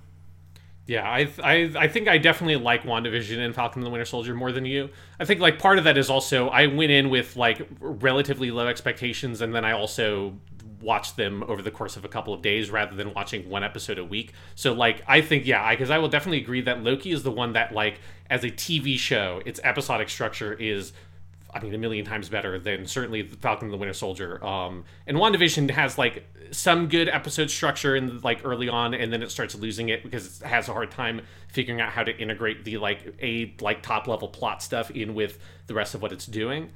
Um, but I think like as a like binge watching experience, like they're they're like fundamentally enjoyable shows in that Marvel way of I really like the characters, right? Like I really like the core cast of all three of these shows a lot. Um, and that carries me through the weaker stuff in WandaVision and Falcon the Winter Soldier. And then and then Loki doesn't have much that's weak about it that needs to be carried through. Um, so it's like it has this really strong, really likable core cast, and then it has this really fascinating, like larger plot and themes that they're working through at the same time. Um, that makes it much more successful than the other two. Yeah, I mean Loki. Loki not only doesn't have like downtime, it if anything could be longer. Like it's the one of these I could imagine being more episodes and having more seasons, and it's been renewed for a second season. They're doing more Loki, um, which makes sense. It's it's the one that feels like it has an engine to go forward because like Falcon and the Winter Soldier is just it's either it's a prologue to Cap Four or it's what Cap Four was going to be, and then they made it a show. And then WandaVision is in this very weird no man's land where it is at one time wants to be an episodic, fun thing like that, and then it also wants to be a Marvel movie. And I don't think you can. I think ultimately the show doesn't know how to mix those two things because I don't think you really can mix those two things. Yeah. And that's where it stumbles. Um, but yeah. So do you want to dive in and, and talk about these in order? Yeah. WandaVision. I I mean, okay, so for WandaVision, obviously the good stuff about WandaVision, first and foremost, is Wanda and Vision. Elizabeth Olsen is great, and Elizabeth Olsen is so amazingly versatile in this series. That is like clearly the main joy of this show is watching her do so many styles as well as having like the main heart of this character that we've seen in the movies but explored much more deeply. And then Paul Bettany, who I will watch in anything. I just think Paul Bettany is one of the most delightful actors in the world, and he has he just mostly gets to have fun in this series as Vision in these different scenarios, and he's great. And then when they do call upon him to do deeper, you know, more emotional things, he's Paul Bettany. He can do that, and they have great chemistry. Obviously, WandaVision could be significantly worse than it is, and I would still have enjoyed a lot of it because of those two. Yeah, it, it's it's the thing that I think in many ways I most as as like a fan of like this Marvel stuff in general, but then also specifically someone who really enjoys the Marvel Cinematic Universe stuff. Like these two characters have been so like done dirty is like too much. It's more this like they just haven't been done enough, right? In the movies, Right. they they just were on the edges of the Avengers movies and, and Civil War. And I think they Elizabeth Olsen and Paul Bettany in particular, because Paul Bettany also has a longer history. He's also Jarvis in Iron Man. Like they're both good and enjoyable, and they like nail their characters. It's just they were not given a huge amount to do until like Infinity War, and the main reason they were given a bunch to do in that movie uh, is because fucking Fortune Vision has to die at the end, right? Um, and that moment is very effective, but it's always felt like these characters needed a story of their own. But at the same time, like I don't know how you would do a Marvel movie style big budget superhero movie starring Scarlet Witch and Vision. Like it's just they're not like they're not superheroes like Captain America or Iron Man. It's like you'd have to go a little bit more into the Doctor Strange territory. Um, and so you'd have to make a much more kind of esoteric movie. So it's not, I think, particularly straightforward how to do that as a like two hour film. So this choice of going for a TV show, and then also I one thing I really appreciate about WandaVision um, is that a lot of those episodes are like 25 to 29 minutes long. They end up with longer episodes, and they typically the longer episodes are some of the weaker ones. Um, but it's nice just of like being able to say, let's get in, let's do our like sort of big concept of the sitcom thing, but then let's use that as a space to like explore these characters that we just didn't get to see enough of and give these two really good actors some really interesting material to play with uh, and and that is to me the the thing that I I think come away from enjoying the most from the show is just feeling like I got to spend time with these characters I always wanted to spend time to and you just never could by watching the movies. Yeah, totally. That is that is definitely the the main draw, and I think the the TV format that they do with it is the most like that's the reason you do the TV format thing. Really, is like they they have the whole thematic side of it um, with Wanda's sort of grief processing, and some of that is very effective. But really, the reason you do it is because Elizabeth Olsen and Paul Bettany are very versatile actors who can do all of this pastiche. And Matt Shakman, who directed this show, is a very good TV director. He directed a lot of like It's Always Sunny in Philadelphia. He did a couple of good episodes of Game of Thrones. Um, I he bungled the finale of this terribly, but other than that, he's very good at writing like all the like um, different sort of like tonal and visual shifts they do because it's also a more visually interesting show than you usually get from Marvel. Um, because they get to do all these different. Like I love the first two are in black and white and they look really good, and I'm like, I would like more of that. Uh, when when Yeah. the show like winds up being all digital, I, it becomes flat, and you know it's a Marvel thing shot with a red camera, and I've seen a lot of that. Um, but yeah, um, I like all of that. On the outside world, you sort of have three main characters. You have the Teyonah Parris character, Monica Rambeau. You have Randall Park as Jimmy Woo, who was in the Ant Man movies. And you have Kat Dennings as Darcy from the Thor movies. So, very random assortment of characters. Like, you have one from Captain Marvel, one from Ant Man, kind of, but he's not really an Ant Man character. And then you have Darcy, who was in the first two Thors and then was forgotten about, even though you and I both loved Darcy. Yes. Darcy was great. I don't Um, think there was a lot of space for her in Thor Ragnarok. Uh, No, no, no. I Yeah. th- no. She, but but like it's. I would have expected them to never bring her back. Do you know what I right. mean? Okay. Like, yeah. Yeah. Yeah. yeah, that's all. Um, and so I like that they brought these three together. I'm not. I liked Teyonah Parris a lot, and I just like her as an actress. She she's in the new Candyman. She's great in that. Um, I'm I was not sold by the end that the new Captain Marvel origin story really belonged in this story, and like some of that, like there's just a lot they're doing that's like okay. Please tell your please tell the WandaVision story and stop telling me trailers for future Marvel movies. Um, but I liked her, and I think Randall Park and Kat Dennings together. I if they want to do like just a sideshow with those two hanging out and solving mysteries, um, I actually really want that. That would be really good. Like just a weird X Files, but with Darcy and Jimmy Woo. I would. That's that's a good idea. They should do that, especially because they forget about them in the finale. Like Darcy doesn't have like an ending in the show. She just disappears, which was sad because I really like Kat Dennings.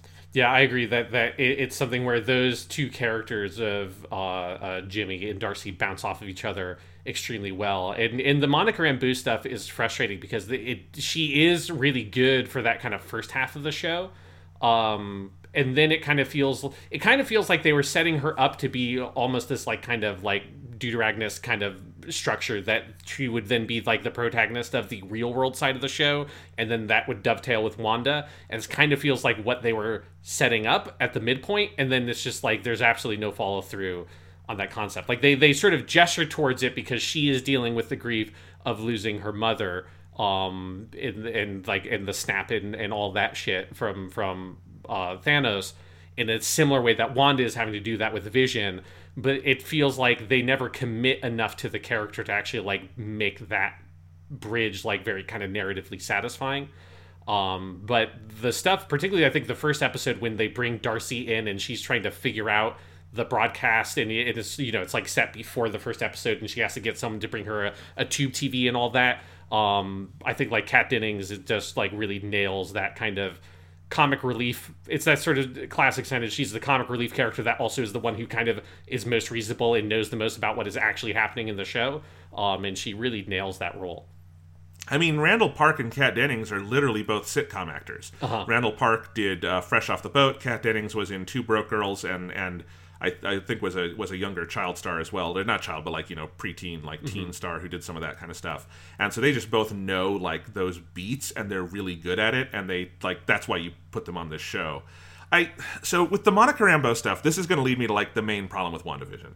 But I feel like since you brought it up, I want to bring it up here. Yeah. Which is that I look, I love Kathryn Hahn. Everyone loves Kathryn Hahn. The Agatha All Along song is delightful and became memed for a reason. It was very funny.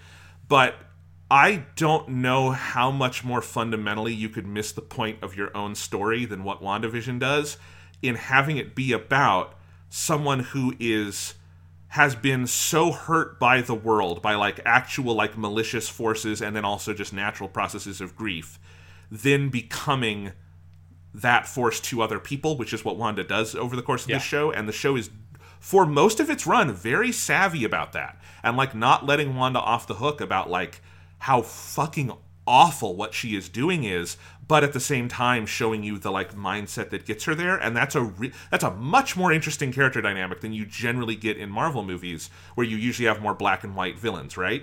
Mm-hmm. and that is so good and like very clearly to me and i thought this was going to be the focus of it with especially when they're setting up monica as the deuteragonist as you say is that where we were going is monica's going to ultimately be kind of the more traditional hero of this story Wanda's going to be the one who can't let go, and the ending is going to be Monica getting through to her. And if we're going to have our big superhero punch out at the end, you have your new Captain Marvel and you have Wanda, and you have a big fight at the end, and then they talk it out, and then something happens. And they don't. They just pull the ripcord on their own story. And they have Kathryn Hahn as Agatha come in and have just this rando come in from nowhere and be the new big bad and completely like push off all of the interesting questions because oh no there's a worse witch who's actually malicious knowingly and will do that. And i, I just i'm I, I was really baffled that like that got out like as as a show that up until that point wasn't perfect but seemed like it had a really like clear grasp on its own themes and then just didn't just like utterly missed the point of its own story is is really baffling to me I don't find it. I like. I think it is bad, and it's like a bad narrative decision. But I don't find it baffling. Like I think it's just like it's so much. I just never believed that they would go the as hard on Scarlet Witch having to be effectively like the villain of the story as like they kind of need to. Um, I just didn't think that they would do that, and I actually like in some ways I like appreciate that they didn't make it something that it is that Agatha is the, actually the one responsible. Like it's it's both like a it's a double edged sword of where they are able to sort of retain enough of like the thematic stuff that they built for most of the show by still having like it is fundamentally Wanda is the one who did this. It's not Agatha didn't like brainwash her or something um, to force her to do it. And that's what I was really worried was going to happen is that like okay, then the antagonist comes in and it's revealed that the antagonist is like actually the one who's responsible and then you just kind of like are able to wash Wanda completely clean.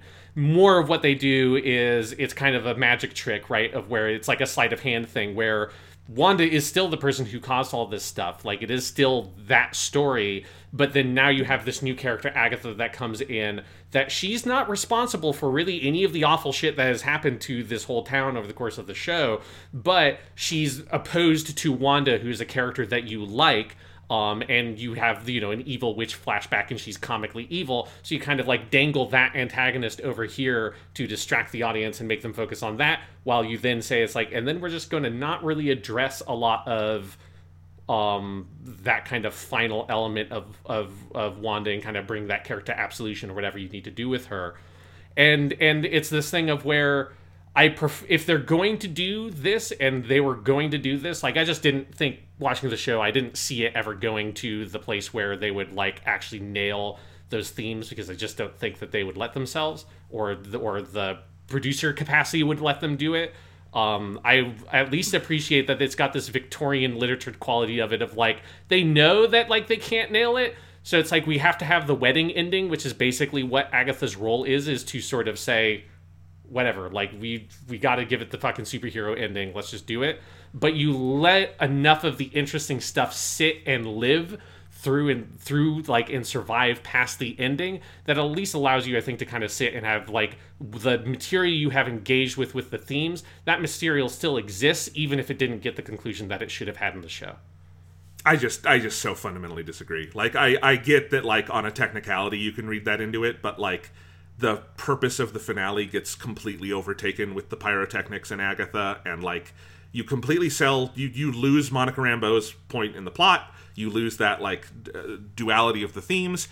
And I guess just my fundamental thing is you could still have had nothing was stopping them from having their big superhero fight, and I just thought that's where it was going because it's it, it's like literally doing your narrative one plus one and then at the end saying equals three because you have the Captain Marvel of it all. You have that great scene where Monica like breaks through the barrier and like awakens to her powers and all of that stuff, and really like people were lo- loving Teyonah Parris for that because it is a it's a really cool like superhero origin moment.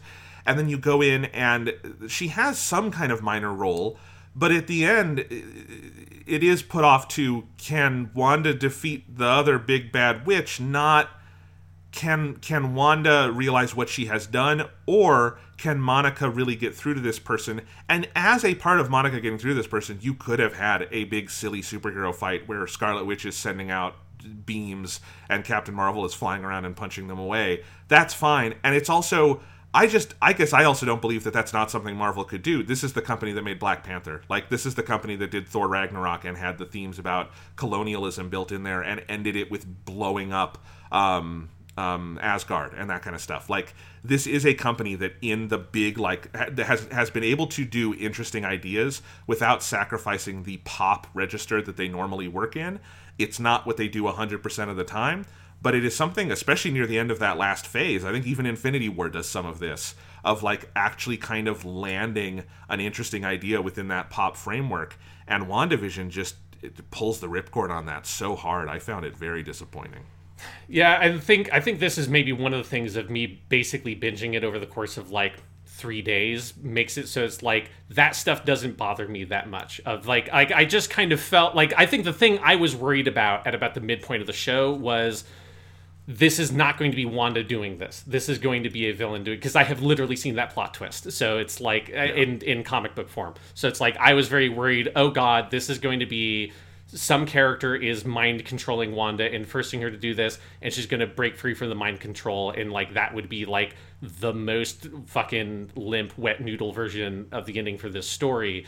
And I think like it's something that I at least like I I still very much enjoyed the journey along the way even if I think that that last episode is pretty fucking awful because I do think there's a lot of really interesting things that they are able to do with this sitcom format um that almost maybe if you want to do your like like I don't really believe this, but you could do some crazy 4D chess ending and say that like the very like overly produced laser bolt generic superhero ending almost plays into this. But there's like this through line of the show as they're doing these sitcom pastiches that take place basically in a different decade in each episode of like pop media and sitcoms specifically, but like American pop culture media becoming more and more cynical as time goes on, right? So you start with the very, very like genericized, like leave it to Beaver, everybody's super happy, blah blah blah, like you know, white picket fence. The husband works at the job job, which is probably my favorite jokes are in that first episode. Vision trying to figure out what he actually does at his work because nobody knows what sitcom people do at their like generic sitcom jobs.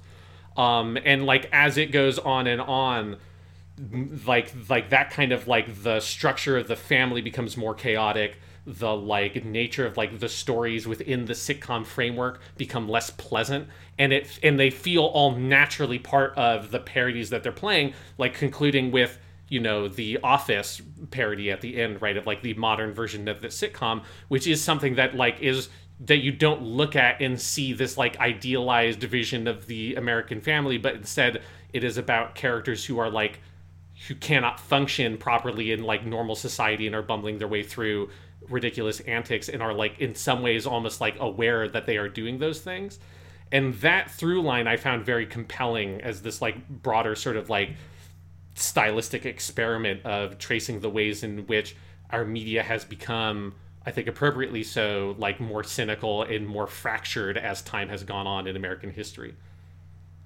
No, that idea is there. I, I do think over the so it's the first seven episodes that do pastiches, Yeah. and then eight and nine are, are their own thing.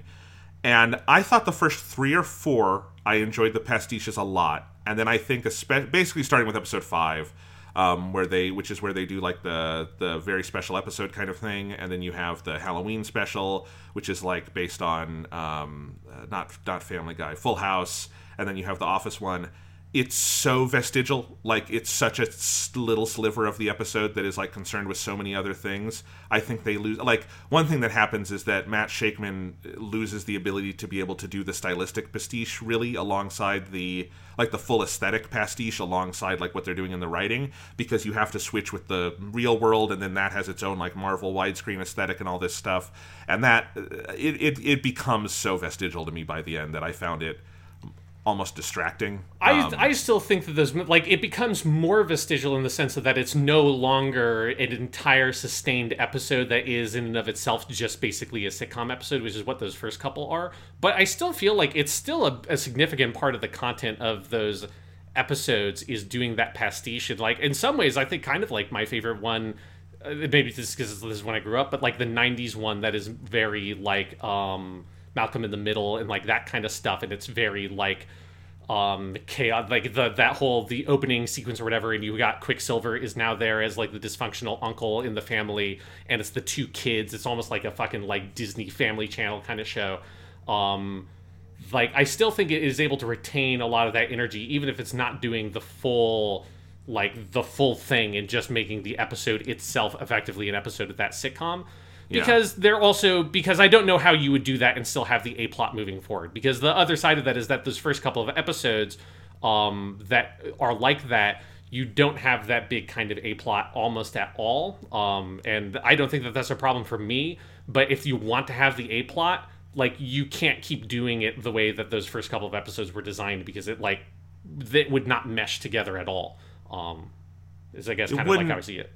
it wouldn't but at the same time like easily the most fun i had with this show was the first two or three. Yeah. like it, no contest. In my heart of hearts i really want the version of this that didn't have any connection to like the marvel shit and like the actual like human being story and is just this is a different sitcom pastiches for fun. Like that was what i was having fun with and I, I don't know. Like you're i think you're right on the one that is like a 90s show because I hated that episode because I hate that style of sitcom so much. And to it me, that's a, like part of the thematic tapestry of what they're doing. Is like, look at how like Yeah. how both awful this has become, but also it's like contrasted with the '50s thing, which is like so. And then the boss comes to work, and we have the family dinner, and like that stuff. It's like, at least this is, you know, feels like a, in some ways a more honest representation, even if it's still styled up a lot of of like actual families living together. It's not you know the perfect family dinner or whatever that has the goofy hijinks around it. Um, like that dynamic of the show, I think, is so fascinating and and and again, I think this is something that me watching like you like a different perspective is like I was done with all of the full this is just a sitcom show like that section of the series was done for me in one night's viewing because I watched the first four episodes in a row basically. So it's like for me that was like a phase of the show that was done in one night, not something I was watching of the course like week to week. That probably like is why it doesn't bother me as much because it doesn't feel as big of a like shift because it felt more natural watching them all kind of like stuck together. yeah. I do want to say one last thing on the what you were saying about the your fear with the show was that they would make it so that it wasn't Wanda's fault and that it was Agatha's. I don't think most people think that. I had forgotten until you brought it up because the sh- like I and I look, I watched this show recently. I paid attention. I was writing about it. I was talking about it, and until you brought it up in my memory, it was that Agatha did it all because the meme is Agatha all along. The whole final episode is about that, and just in my head, what that reduces to, it's the filmic language of it. It's basic cinematic grammar if you focus on one person as like the thing to be defeated in your memory it's going to be that was the source of the bad stuff i know on a technicality they don't take like wanda's uh, blame for that out of the the, the picture but i i would bet like seven or eight out of ten people who watch this show would not be able to tell you that actual distinction Yeah, that's the magic trick. Like that's what I was talking about. Like that's they are very intentionally doing that. Of like they they, I it feels to me like there was a mandate that you can't have Scarlet Witch be a villain. Like you just like they don't want to like as much as Marvel will get experimental with stuff and and go for like bigger swings with stuff like um Infinity War or Thor Ragnarok or Black Panther. I it feels to me that they don't want to go down that route of like of like actually committing to Scarlet Witch being effectively a, a, an anti-hero at best a villain at worst in this story um, and that but that's what i mean about betraying your own story because that's where to me it becomes like what you're saying is even more damning to me than anything i said about the show. Because that's saying like they started telling a story and then we're told you can't tell that story in which case there's no point in telling the story in the first place. Yeah so the, you know the comparison point i made was to victorian literature that does this exact thing all the time right it does the it, this is like the wedding ending of like you can't like and there are many different reasons why this happens but of this feeling of and it doesn't and i don't even know I don't want to like make a claim that they were told that you cannot have this kind of ending. I don't know. Like I I I think I just get the the sense whether it was an actual mandate or a thing you want to avoid because you're struggling with how do you do this with this superhero character? Do you want to have them be an antihero? Do you want to have, them be a villain? And you're playing with those different elements, which Scarlet Witch has like a complicated history with that in the comic books. That is a lot to get into. Also, um, it feels like there's like this urge that you want to you want to explore those elements, but you also want to have the character be a hero, and that's why you try to pull the magic trick at the end. And I think it, it is very much to the show's detriment, but it, it was better than I, I thought. Like, I really was anxious going into the ending of the show. Um, because because I when they did the Agatha all along thing, like that whole th- at the end of episode six, I fucking hated it so much. I was so like, oh fuck, fuck, fuck, fuck, fuck, fuck, they're doing it, and then it was like they're only mostly doing it. There's this little sliver that I can hold on to to hold on to those first six episodes that I think are really great. Um, um, or the first seven, or most of the first seven episodes, right? Um, that I think is really great, and and that's maybe where that feeling comes from of like I can hold on to that stuff because what they're doing at the end doesn't erase it in the way that like if it literally was Wanda was just mind controlled the whole time, it would kind of like retroactively erase the rest of the story that they had been telling up to that point. Right. But I, yeah. But I guess my point is that in most people's memory, that's what they did. Like, Yeah, that's I know on. That's yeah. that's that's that's for them. For me, I I, Okay. I because this is the exact thing I was like set up to fear with my history of reading superhero comics. It's like I was looking for it. I'm like, but you, you didn't. I would you wouldn't dodge the bullet, but the bullet like you know hit you in the lungs instead of dead middle in the heart. I guess is kind of like where where my metaphor goes with that. Okay, so basically, I think our our disagreement here is a matter of degrees. I think the show took a bullet to the heart in the finale. You think it took a bullet to the left lung. Um, for mine, it was pronounced dead at the scene. Yours is currently in triage at a local hospital. That's the okay. I think that's a good. This, this is a good. This is better than a two thumbs up rating system. This is I like this rating system. What body part did it take a bullet to? Yeah, how how grievous an injury did it suffer by the like bad ending at the end of the TV show? Yeah. All right. Uh, Falcon and the Winter Soldier took a bullet to the head. Um, that finale. Yeah, I, I think the show has problems throughout. I don't think it's a very good show. I don't think it's well directed. I think the acting's up and down. I think the writing's frequently very bad and and sometimes is good and then steps on its own dick because it is it's a Disney show and can't actually say things of substance. Um, at least about the things it's trying to address. Um, and but that finale is so bad. I'm amazed Disney like put it out. I don't feel that way about the show. Like I like I don't th- I think to me this is very different than WandaVision of where I think WandaVision is very good and then it has a nosedive at the end. Captain Falcon in the Winter Soldier um is more like it doesn't have particularly high highs, but it also I don't think it like it doesn't have like those deep valleys um that at the end. Like I Yes, it does. I don't think that that last episode is great, but I think it's fine. And I guess is kind of how I feel about like a lot of um the seventh show. Like I particularly I like the first episode and I like the fifth episode. Um and I I think this episode 2 was also fine. Um but like the rest of it was like it's like like decent. Like I enjoyed the ride. I like the the characters. Um, I think for me, honestly, my biggest frustration with Falcon and the Winter Soldier is that like the action is very inconsistent in quality. There are a couple of pretty good action sequences. There are some action sequences that are just fucking terrible. Um, and like that was the thing that to me is for what this show is trying and wants to be. That to me is honestly the biggest disappointment, especially like with the legacy. It sort of like is echoing of the Captain America movies that very consistently I think have like the best sort of most grounded, compelling action because it's the Russo brothers that were very good at that, starting with the Winter Soldier in particular. Um, that this show like dropping the ball on that like probably like six out of ten times or something. Like occasionally you'd get a good action sequence, but a lot of them were just very chopped up, kind of confusing nonsense. Um, that is the part to me that I'm like, God damn it! Like this is the thing that I that should have at least been like the good action show. Um, and and it can't do that consistently. Yeah, I mean, I so I I watched this one weekly. I tried to give it the benefit of the doubt at points. I think I think fundamentally, this is a show that exists to try to let Disney say we made something seemingly progressive, while being almost engineered in a lab to say nothing um, through its actual like story and where it goes. And I found that frustrating and in the end pretty insulting because they let Malcolm Spellman, the main writer, go pretty far in the end of the fourth episode where evil Captain America kills the dude with the shield and there's blood on it.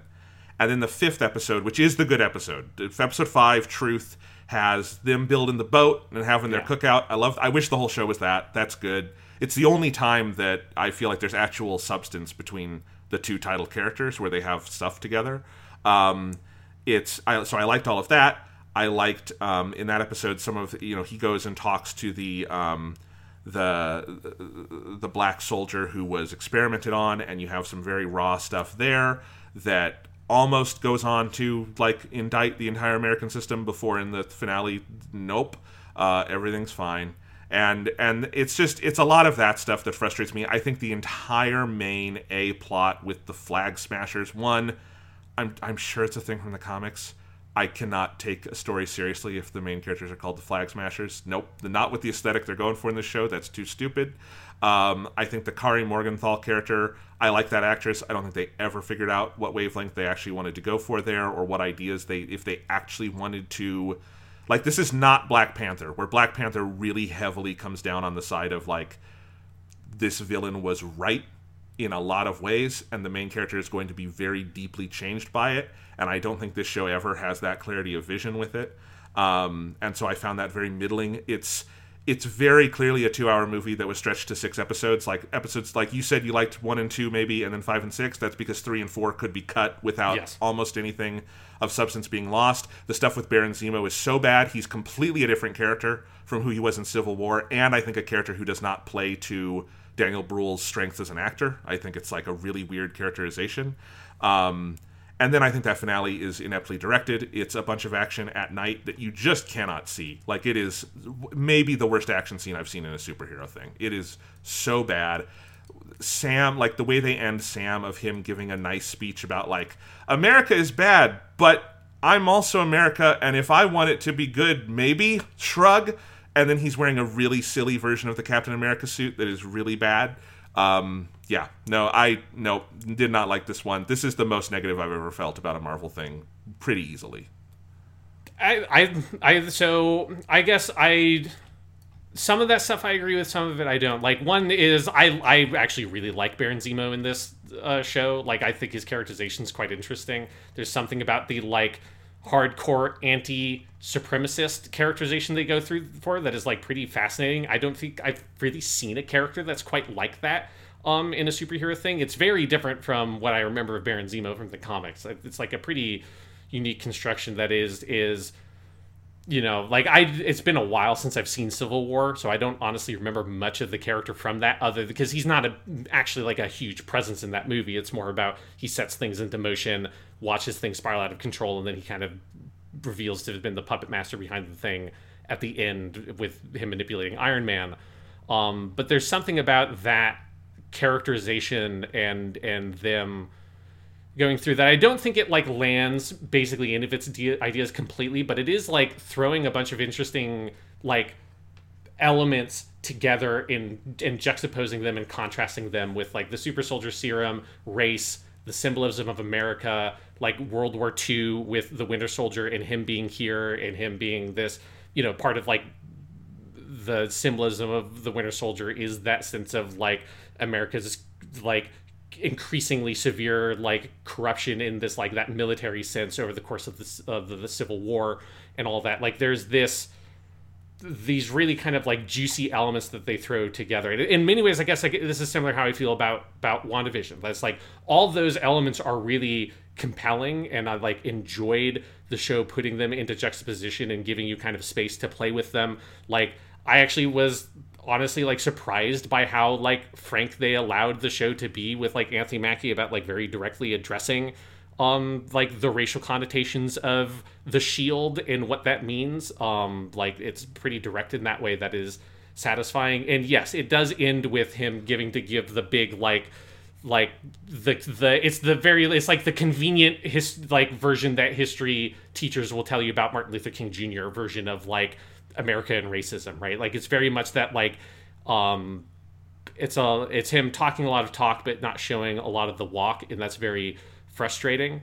Um, but it doesn't. But like with WandaVision, it doesn't, I guess, erase to me the the elements that they're throwing together of like what is Captain America? What does Captain America represent? What does the super soldier and like Ubermensch elements represent? How does that play into race? Those are like really kind of interesting big questions to ask very fundamentally about the very premise of Captain America.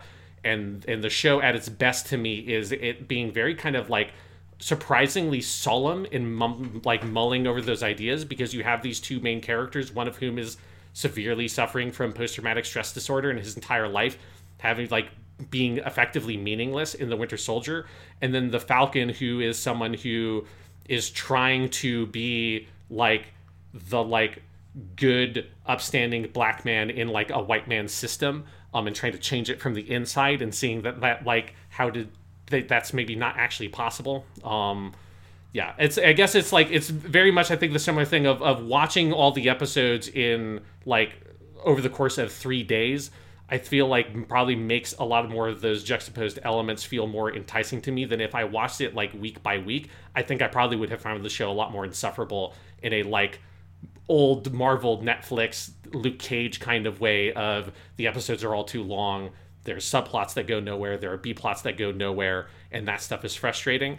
But it doesn't eliminate the rest of the stuff that the show does that does well. That it does well to me. So I guess here's here's my point of view on this. I don't deny that all of those ideas are there and are brought up and are sometimes interesting, and I found them interesting while the show was airing and mulling over them. But I don't really give a shit if there's no follow through on it. And the depth to which that final episode just sells those ideas down the water is is unforgivable. It's it's not it doesn't count if you do what you do in that final episode. It doesn't count if you have him go back to the guy who was tortured by the government and then left, you know, in poverty for his entire life and him go, "Well, I forgive you now, Sam, cuz you made a nice speech." It doesn't count if you have like the Karli thing just end with her dying and then he gives a nice speech. It doesn't count with the Bucky stuff if you don't have the denouement to Bucky's story where they just cut away before he goes and talks to the guy that they've been setting up for six hours. His big arc is going to be going and apologizing to this guy whose kid he killed, and they cut from Bucky's fucking character denouement. There's just stuff like that that is like, and it, it's a constant for me in this show um, of of bringing up ideas and it, it, you know i'm i'm not gonna give disney brownie points because they were a little more open about talking about it than i expected especially in a world where they have produced something like black panther. It's not like i haven't seen the example of where they actually allow some ideas like this to go to fruition.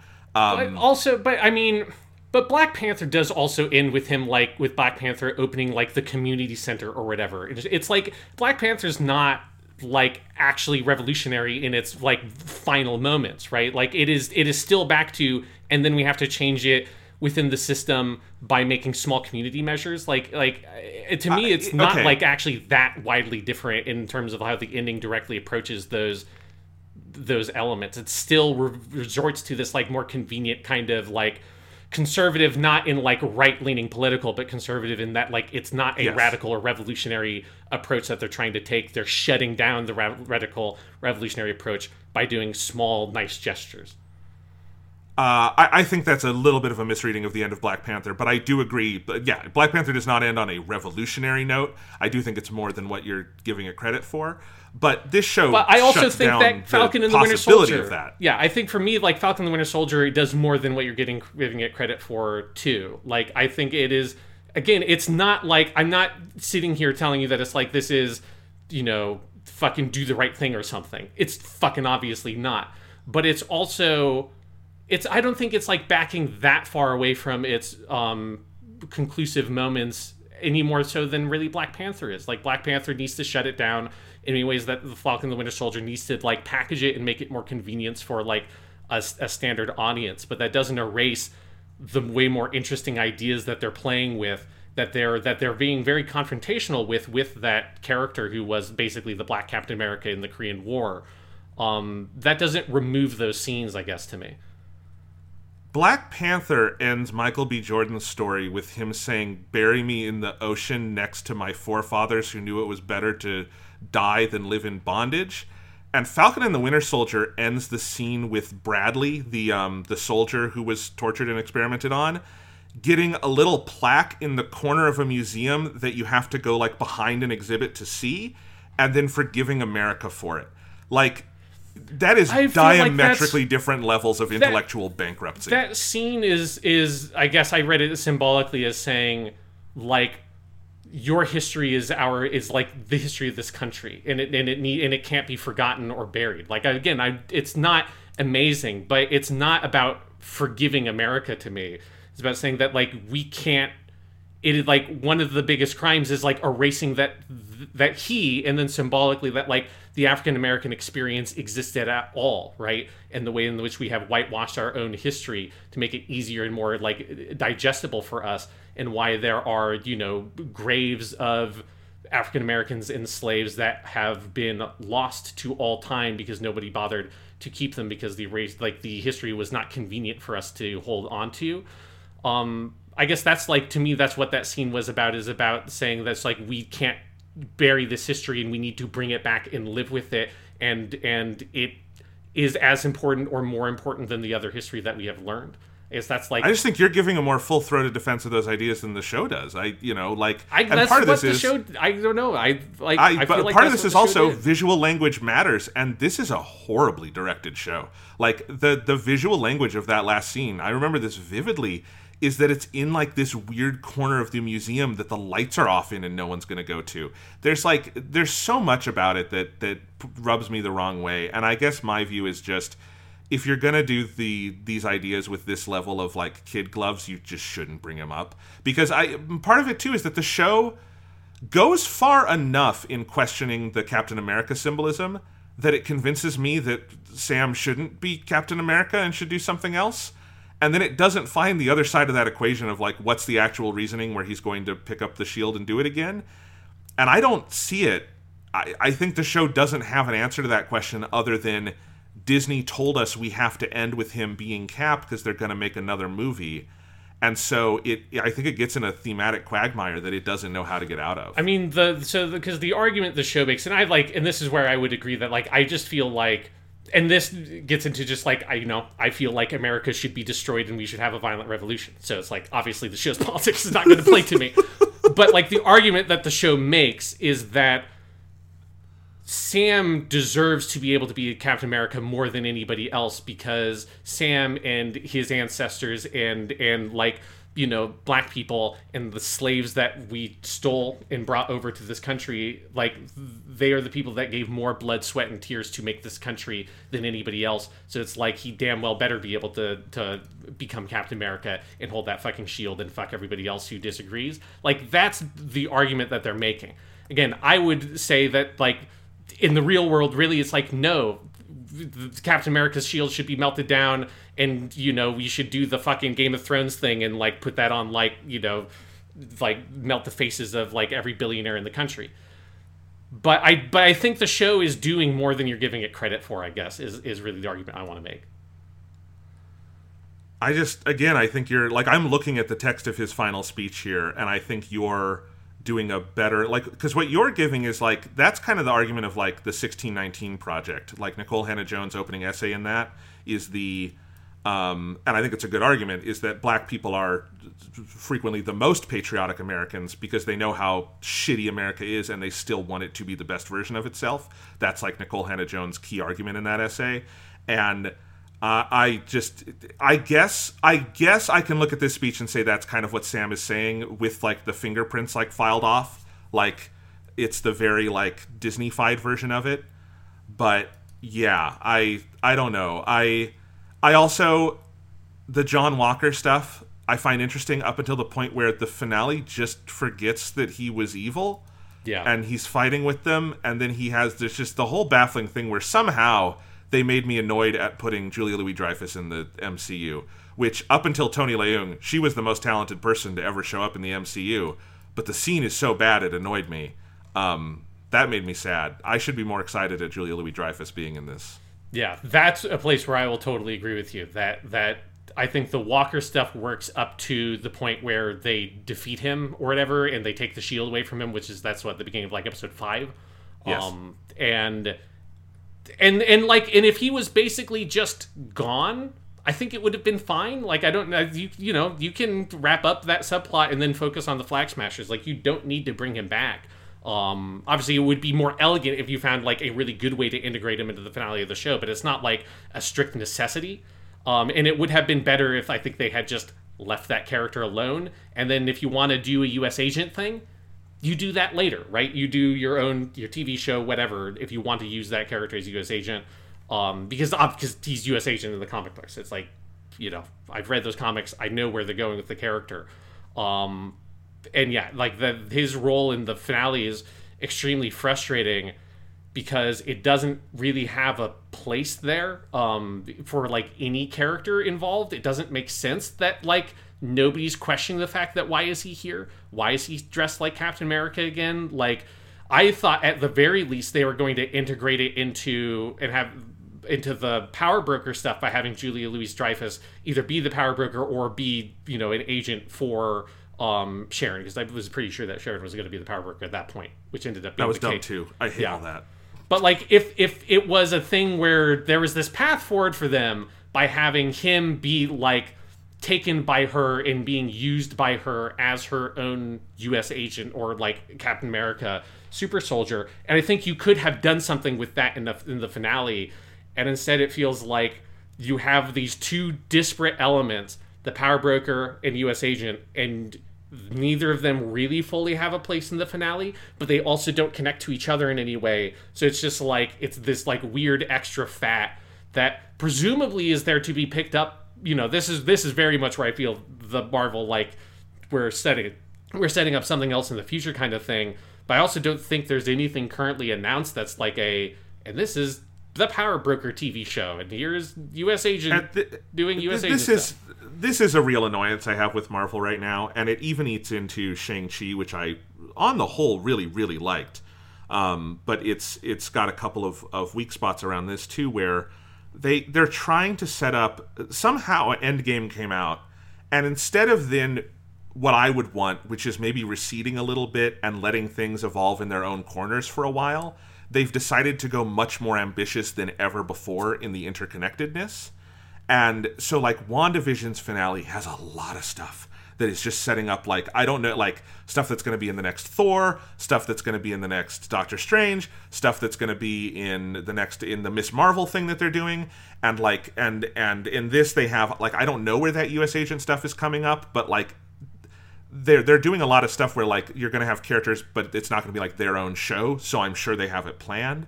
And like uh, I did read and listen to interviews with Malcolm Spellman, the the main showrunner on this, and I felt like if you read in between the lines of a lot of what he said, I heard a lot of frustration with the Marvel side of it because he laid out like what the creative process is and like it's it's what he said is like when you come in Marvel has like the broad thing they want. They want a Falcon and the Winter Soldier show, right? Yeah. And then to the writer, they present like what he called a menu of options. Like, here's a bunch of characters you could use, here's a couple of story ideas we have, but here are the things that need to happen. And then anything you do has to hit. Like, you do have some freedom. You could bring in from this menu these different things. And there are th- clearly things Malcolm Spellman brought that other writers would not have brought. And I think a lot of that is what you're reacting to, Sean, and is the strong stuff in the show. But, like, also if you're going to bring in some of those ideas, but you also have to end it with the affirmative Sam Wilson is Captain America and the the evil cap guy, whatever his name was, US John, agent. U.S. agent, like John Walker can't really be that bad. So you can you can do the thing where he brutally murders someone and then they stop him, but in the end he does have to help them stop the terrorists so that Julia Louis Dreyfus can have him go do something in a future show. Like I I I can hear some of the frustration with that, and I do think it is a problem and especially when you just see like like because it's it's infected most of what they've done this year. I think loki because loki is actually like thematically invested in the concept of the multiverse that its big contribution to the mcu being introducing the multiverse is very like organic in a way that it is not in some of these other shows. But like all five things that marvel's had out this year so far do have this like I think the interconnectedness is becoming a, a an anchor on the MCU, not something exciting. Like, let me give you an example with the Zemo thing. I don't disagree with what you're saying about Zemo, like thematically. What annoyed me is that it's Zemo. Because I I think he's in Civil War more than you're giving him credit for. And I also remember that character pretty vividly. And I even went back and watched some of these scenes and like Daniel Bruhl is just giving a different performance. He's written completely differently. He has a different accent. He um like in Civil War, like he's describing his family dying in a hovel. Like it's very explicitly he was not Baron Zemo. That is not a thing in Civil War. He was not like part of an elite class. He was the whole purpose of his character in Civil War is that he was part of the lower rungs of society in Sokovia that the Avengers were not worried about. And then in this, it's that he's like this super rich dude who's like very charismatic and outgoing and like has all this like life of the party shit. And I, if they had just been able to write a new character, just just a different guy. It's his name is Ben or whatever, and he's this character. You could do all of that, but they have to bring in another character. I find the same thing with the Sharon Carter stuff, where like it's because you can never just have an original character in a Marvel thing anymore. It has to be someone that you will recognize and go, "Hey, I know that guy." And and Shang Chi has a moment like this that annoyed the shit out of me, where I'm just like, just have either don't do it or have new characters. It's not illegal and that's where I find some frustration with Marvel these days. Yeah, the Zemo stuff doesn't bother me at all, eh, just because I It's been long enough since that movie, and I haven't seen it in such a long time that I didn't remember the specifics of exactly how they did it outside of him not liking superhero bullshit because of like I remember that his family was killed in Avengers 2 was like the main detail I remembered about that character. And it's like I'm fine with them sort of like because because I guess part of the reason why I'm fine with it is because Baron Zemo does have a big legacy uh, in the comics. Like he's a very long running villain. If you wanted to kind of bring the character and revamp him for your new TV show, like eight years later, I'm I'm fine with that.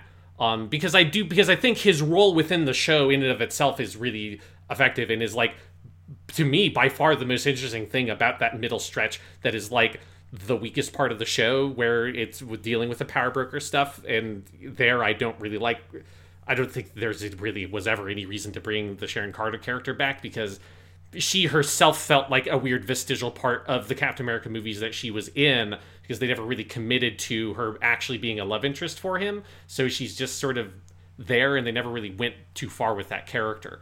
Um so yeah, Zemo, I like. I like enjoyed him in this movie. I, I think their idea or this series, I like think their idea with the character was good, even if it's a very different character than what they did before.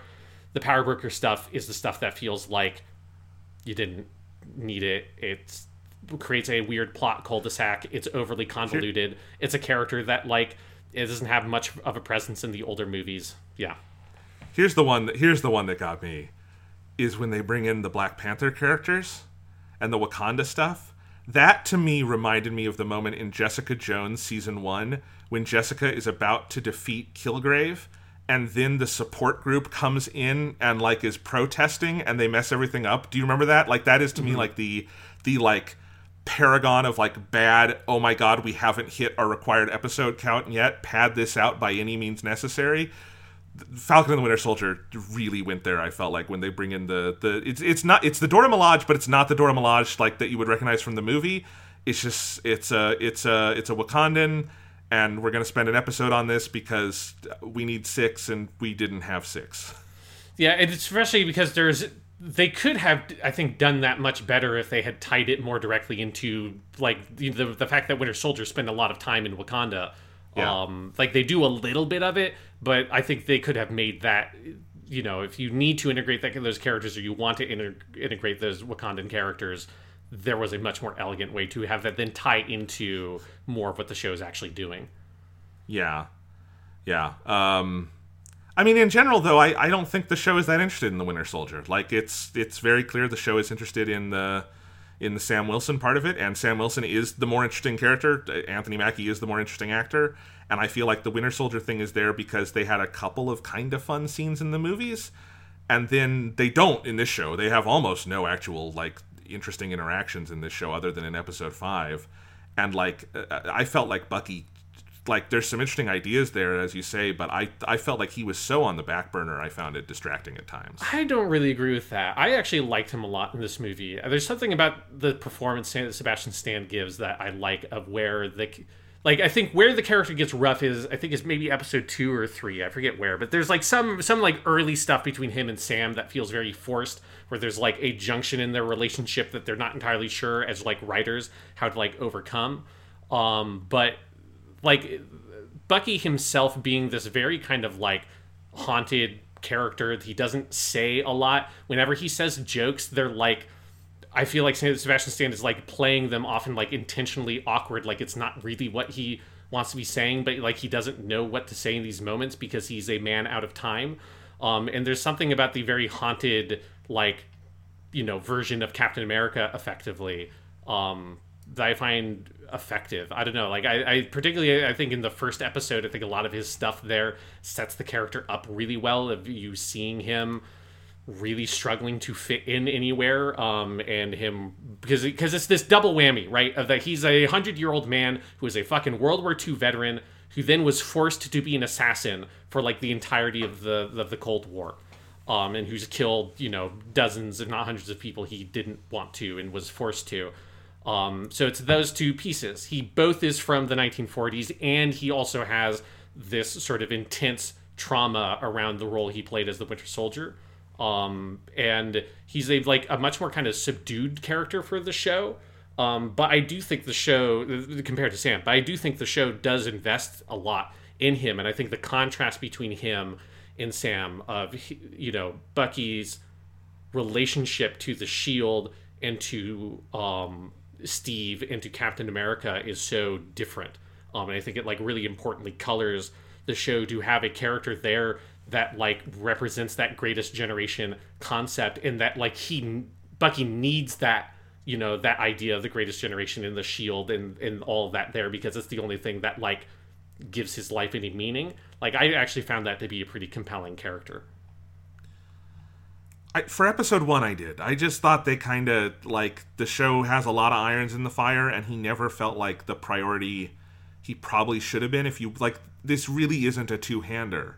And I guess if you're going to call it the, the Falcon and the Winter Soldier, I kind of wanted the two hander version of this, where like the resolution relies on something where both of them have a, an equal and interesting role to play and inform each other, you know? Um, and I just, I didn't see that.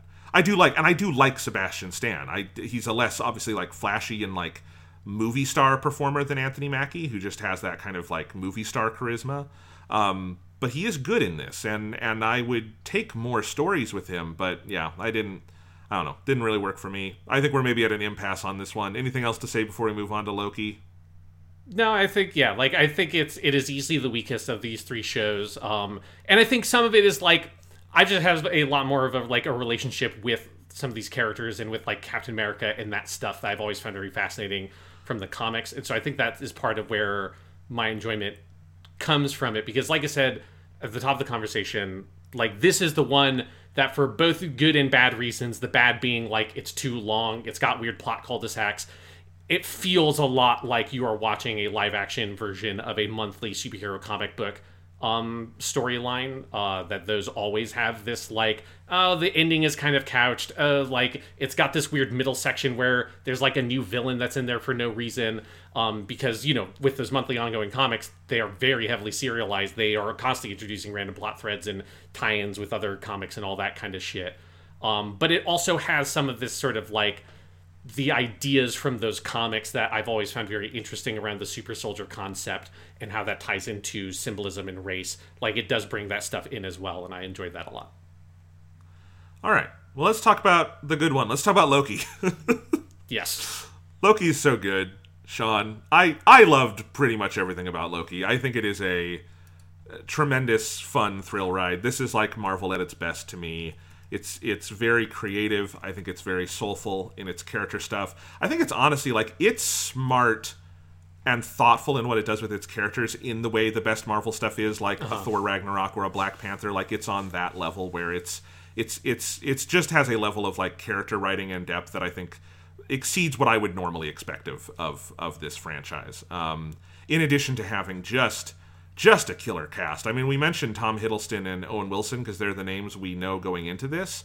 But um, the the the actress who plays Sylvie, Sophia DiMartino, who I'm sure she's been in some stuff, but was essentially unknown to a lot of people when this came out, um, is terrific. And there's a lot of good actors along the way too. Um, and I think it is in general much less reliant on sort of Marvel cameos and stuff. And so it it it like this show is so much more free to build its own cast and world and like mythology than either of those other two shows and that is something it's also something that's fun with shang-chi which is largely new characters.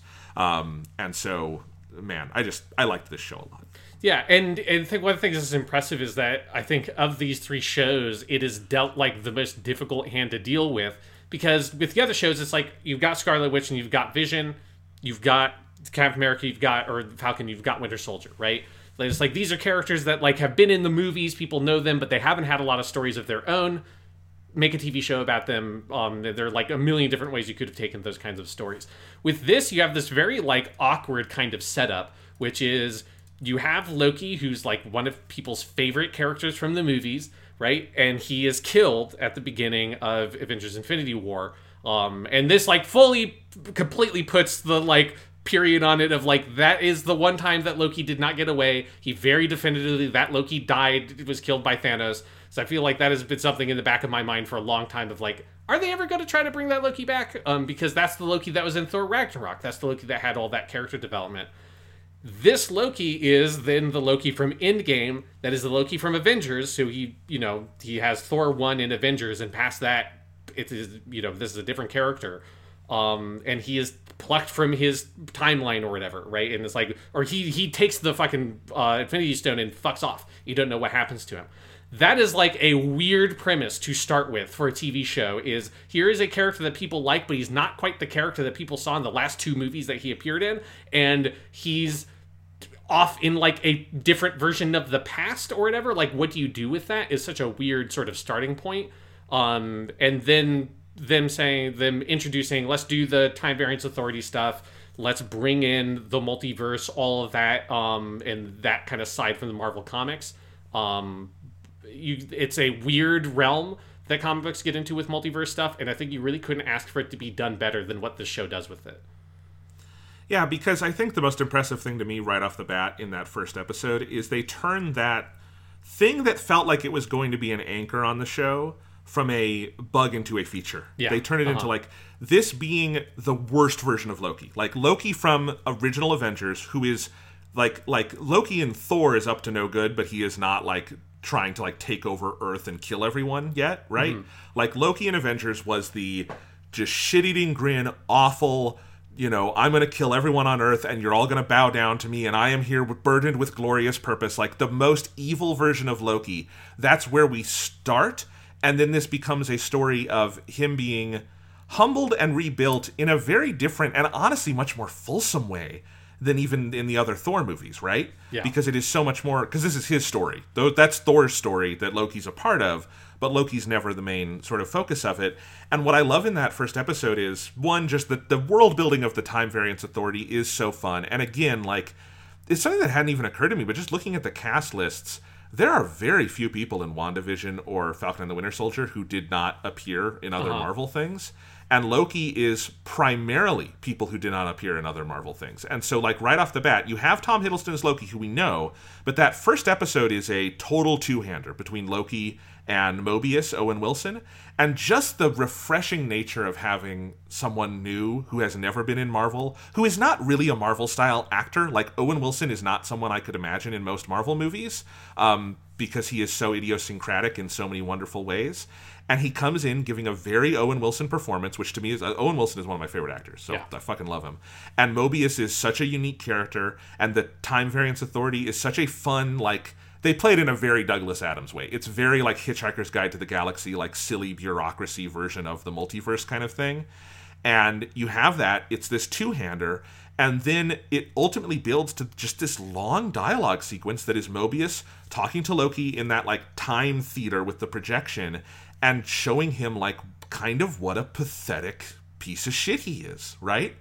And that's kind of where Loki is as we start the series is him like going from the high of I'm the king of the world in Avengers to my ass was just kicked by Hulk. I was arrested. I got away for five seconds. Now I'm in the Time Variance Authority. They could erase me. I have no powers. I accidentally kill my mother in this other time, you know, in this other timeline. I'm nothing. And yet, because it's Owen Wilson, you also have this like warmth from Mobius that gives this kind of sense that maybe there's more hope to this. And I think that I was just sold so quickly on this and could tell like they were doing something really special with these characters. Yeah, there's a scene in that first episode, um, like right at the very end, you know, where Loki's escaped and then he comes back, he sees uh, his own future, right? Um, of him getting his mother killed in Thor 2, then him himself getting killed um, by Thanos in Infinity War. Um, and then eventually Mobius comes back and then they kind of pick up their conversation about why does he like hurt people? Why does he do these awful things? Does he enjoy it? What is it about? And that's where you get this moment from Tom Hiddleston that I think is like a really key thing they do here that sets up that this is like one of like I think the best like kind of sequences sort of explaining Loki as a character is that all of that stuff is a part of the illusion, right? Um, and I think that's like very much true of his character that that these things he does that are extreme, that are awful, that are evil, um, like the whole thing he does, like the character he puts on, like it's all a performance. That's what it means to be a trickster god, to be the god of mischief. Is like he he feels compelled to through his own sense of like inferiority and his desires to be approved of to do these things. Um, and like him do, making doing extreme acts of violence or whatever it is and seeming to enjoy it is a part of the performance that he puts on to make the illusion and the trick more real um, and I think that that's a really key insight that the show has into the character.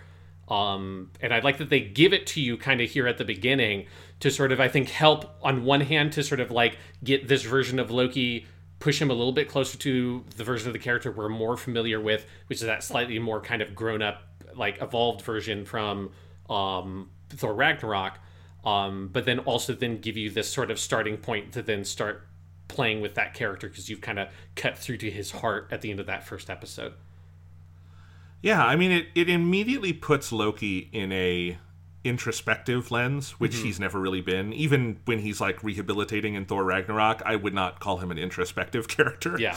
Um, and it's exactly what you say of of creating this sort of space to look at Loki as an empty person, right? He mm-hmm. is someone who like is essentially a performer, a trickster who and there's kind of nothing there at the center.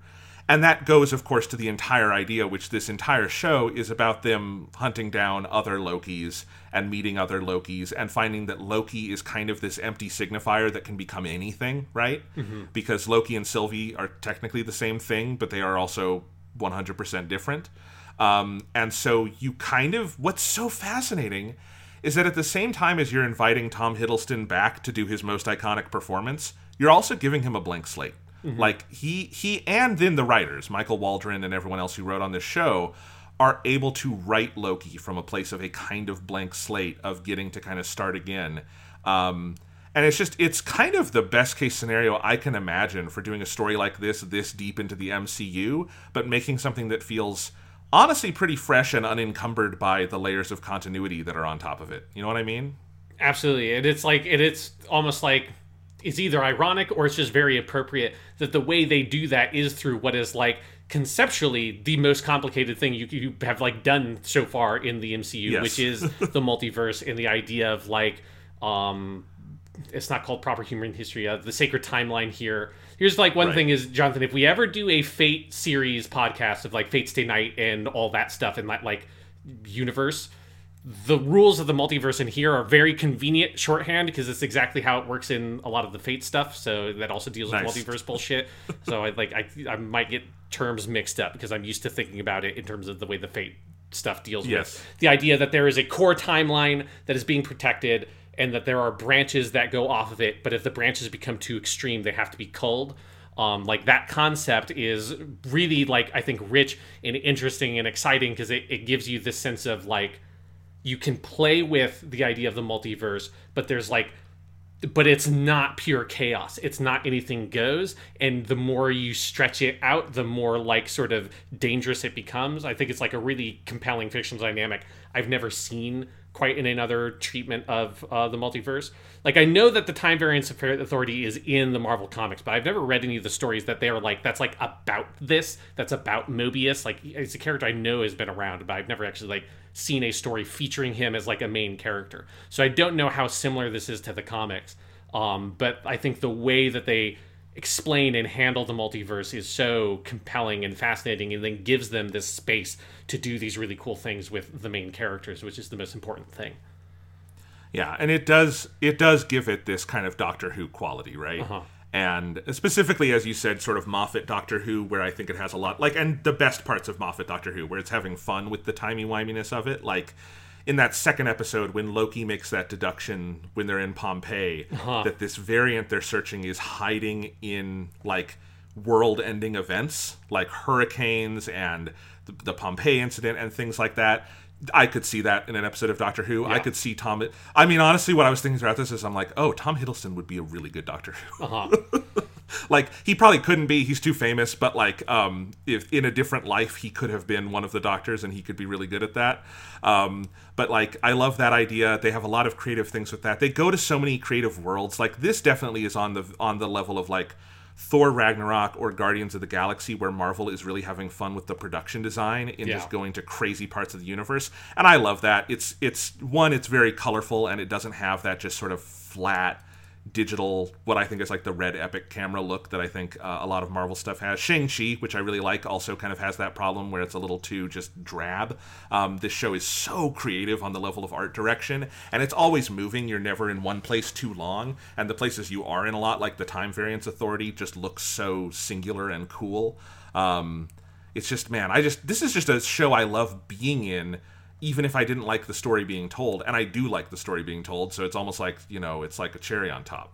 Yeah, it, it it very much like speaks to this like I think like era of sci-fi television that like doesn't exist as much. I feel like in the streaming world where it it feels a lot like Doctor Who. It also feels a lot like the X Files. It's like very much pulling from that like you know 90s to like uh, mid 2000s ish like sci-fi TV, slightly more heady concepts. Um, um, but here you've got like a budget to realize some of that stuff that those shows fucking certainly never had because most of those shows had to do 24 episodes in a fucking year um so this is like you get some of these like very exotic extreme ideas and visiting you know that planet that's going to be like or that moon or wherever they're on that's going to be impacted with a moon or a planet whichever configuration it is like it's majora's mask um It's yeah, Lamentis. That's the third episode, maybe the best episode. That one is just the two-hander with Loki and Sylvie as they're just trying to get off that planet, and it's entirely that, and I love that one. Yeah, and that's like a concept that would be like as an episode of, of well, we're on this planet that's going to explode because it's going to be impacted with another planet. Like that would be something that would be very hard to sell really effectively if you didn't have the kind of stupid budget of these shows because all these shows are absurdly expensive to make. But here it's like, well, this concept like you just can't really execute it on what they want to have of like once it's really happening and like buildings are ripping apart and they're seeing like everything get destroyed. Um it's something that i appreciate that if they're to have all this money um and you, the show's going to be expensive to make i want to see the expense on the screen. Like i want to benefit from that as a viewer and that's like so much of what this show does and it is able to execute on its like very exotic locations and stuff um in a way that you've just never seen a tv show that like can do it like this It's also really well directed. Like that is something that really separates this from the other shows for me so far. This was directed by a woman named Kate Herron. Um, I am not familiar with her other work, but based on what we've seen so far, I think she's very much for Marvel in that like Taika Waititi, James Gunn vein of like has an aesthetic command on this that like can fit into the Marvel world. This doesn't feel like a radical rupture, but it feels just like a much much much better and more interesting version than like whatever kind of the the middle average line is. Do you know what i mean? Mm-hmm. Like i think just like the way this show handles tonal shifts the way it handles just the basics of production design and cinematography and what it's visually going to present to you, the playfulness with which it, it, changes with characters. It's also a show that just builds in a lot of quiet space for characters to sit down and talk. Yeah. And I can't tell you how much I love that. There's a lot of this show that is Tom Hiddleston and Owen Wilson in a room talking about their feelings and goals and like to a degree that I don't really think there's another Marvel thing that goes this deep. There's a couple scenes in Black Panther, um, and also Tom Hiddleston and Sophie DiMartino, just a lot of that. But then it can also turn on a dime and do just amazing comedy, like in that fifth episode with all the crazy Loki variants, like Richard Grant and God. Alligator Loki and all of that. And like, I do think, and then in the final episode where you get just these soaring emotional climaxes, like eh, Kate Herron definitely should be on Marvel's list of people to get as much as they can get her. If she wants to do other stuff, she should go do other stuff, obviously. But if she wants to make more Marvel stuff, I would hope she's at the top of Marvel's list because I think Matt Shakman did okay on WandaVision, not so much with the superhero stuff at the end. I think um, Falcon and the Winter Soldier was so ineptly directed, and then this is just like this is the goods. This is this is what a Marvel thing should be at its best, um, and it is it is so fun on that level. Yeah, I agree that it's just it. It, it, it is the kind of thing that is always I think where my heart most goes with these movies. It's like why the Thor stuff is always my favorite. It is why I like Thor 2. It's like I like when they go big and weird and like the more sort of like cosmic sci-fi they lean into, the more interested I am. Right? Like like being able to it just Yeah. gives you these ideas to play with that other movies don't do, right? It's like you know, Doctor Strange isn't the most incredible movie ever made, but you don't see shit in that's in Doctor Strange in any other movie other than like a couple of scenes in Inception that get all kind of like mind fucky and world bendy.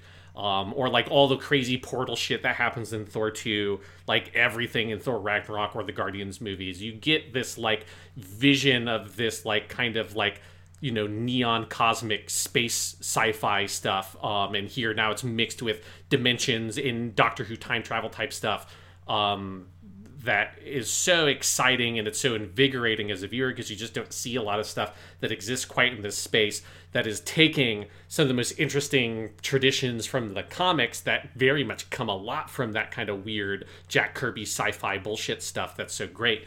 Um, and yes, and it only gets to work if it's directed super well.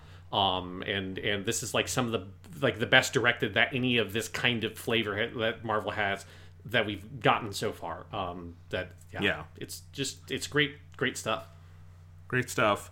So, what do you think of Sylvie? She's kind of our other, like, she's our deuteragonist of this show, very much, right?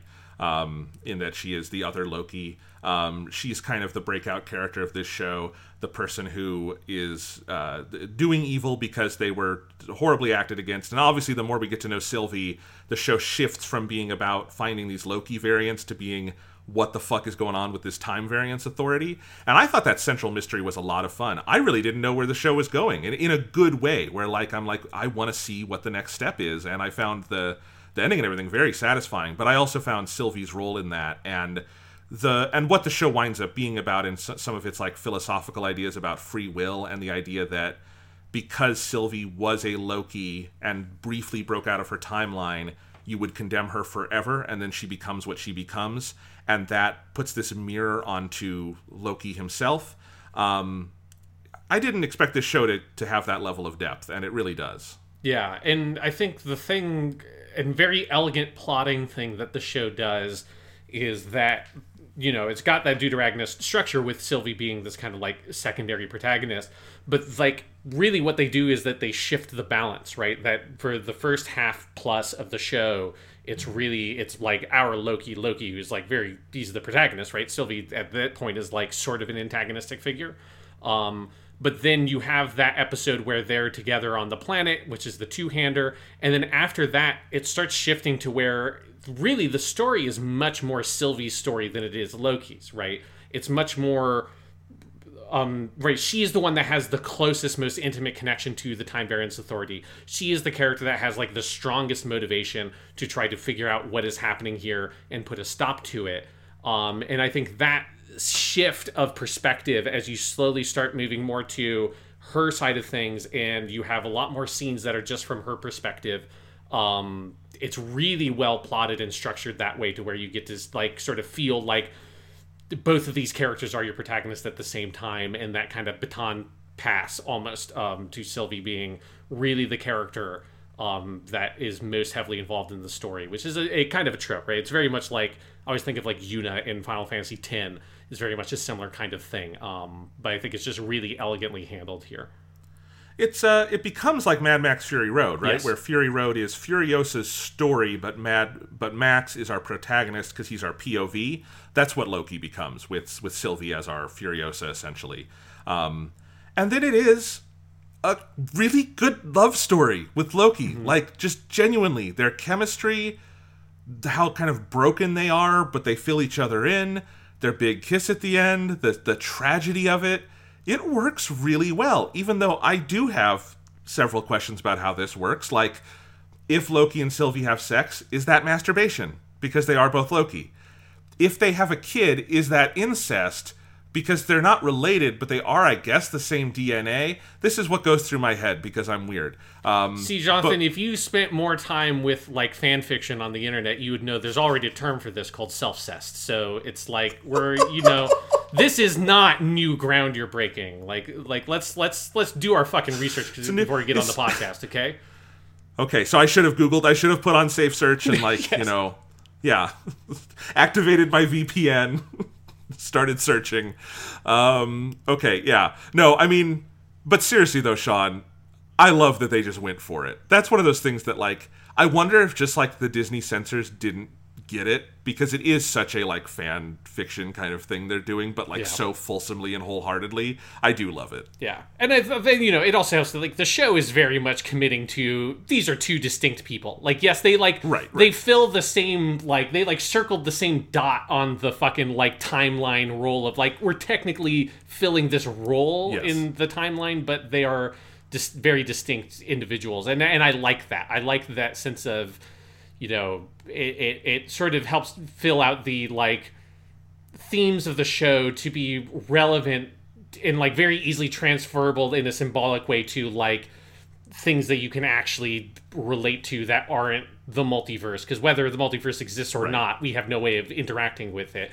But we do experience in our day-to-day lives that sense of like the society and the structure and government or school or whatever like creating roles for you expecting you to fit into that role and when you try to diverge from that role no matter who you are no matter how well you fit into that role it then will call you or cut you off.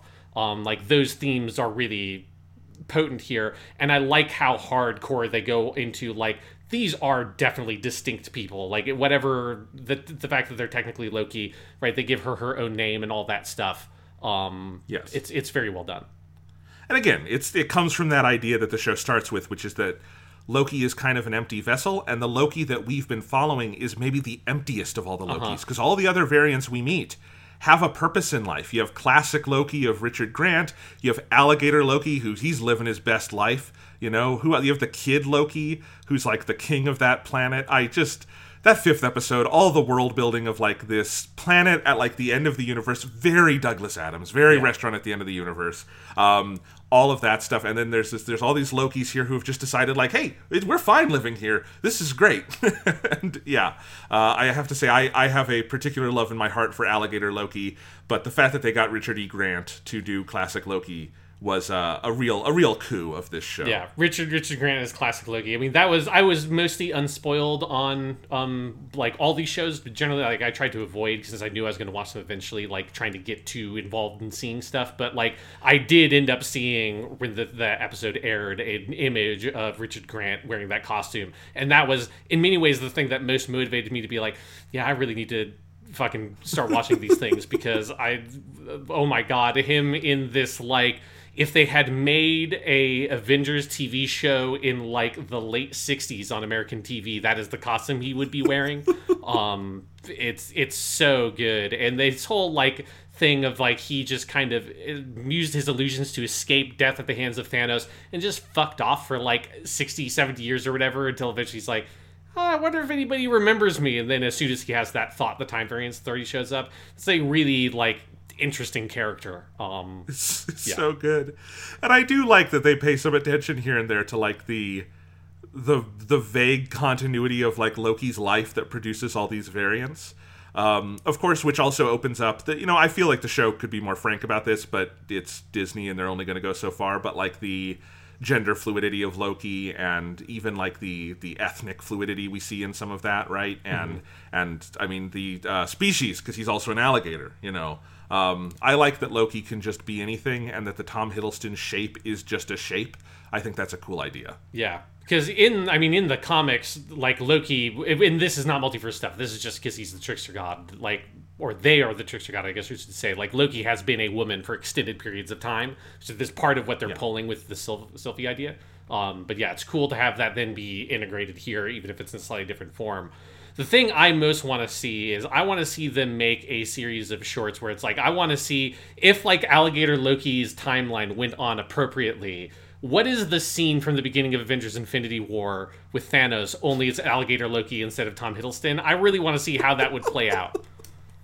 He bites Loki's. Uh, he bites Thanos' hand off. He saves the day. He just snaps that thing off, and then Thor grabs the Infinity Gauntlet and just gets out of there. It's great. Maybe that's what the Nexus event was. That's that's how he does. The, the timeline wasn't fucked up because Loki happened to be an alligator this time. The timeline was fucked up because Alligator Loki is the one who won.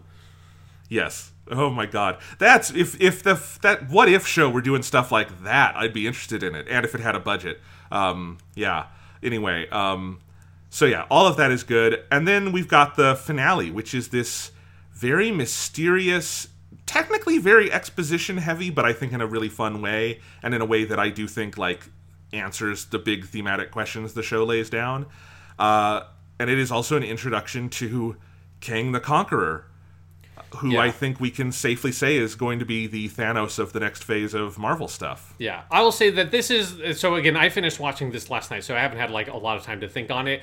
I'm I'm not like totally sold on the last episode of Loki. Like, I think it, it's like it's a bit too much of like the heavy exposition, and um, Jonathan Majors is maybe too like he's maybe a little bit too at eleven, and maybe like a little, you Oh could no, turn it down perfect. a bit I love him. I love him. it was a bit much for me. Um, and then the very sudden ending uh, of where I was like, I, I while the credits were playing, I looked at it as like, is, is this just actually the ending of the show? And it's like, okay, so there will be a season two. Okay. Um, yeah, like They so- say that during the credits. Actually, they they don't make you go look it up on your phone. Well, yeah, but it was while the like the the whatever the like big produced Right. credits were playing. I looked it up and said Yes. it's like, oh, there'll be a season two, and then I looked up and said, and Loki will return in season two. I'm like, okay. right. Um, but I'm just saying that like they wanted the audience to know that, Yes. not like yeah, yeah. But but I do think it it does. I'm like I'm not fully sold on that like that ending for this season of TV. I guess like like it it's I, I here I feel a little bit of like the stuff you've been talking about of where like the Kang the Conqueror stuff, and this is probably like an issue with me knowing that character too much from the comics, and so like you like dumping all that on this last episode of the TV show and then just kind of piecing out is like a bit too much of like and then you'll see this in the next season or if he shows up in a movie or whatever they're going to do with Kang the Conqueror um like that I found that a little frustrating. So I loved it, and I and I knew full well while watching it that like this should annoy me more.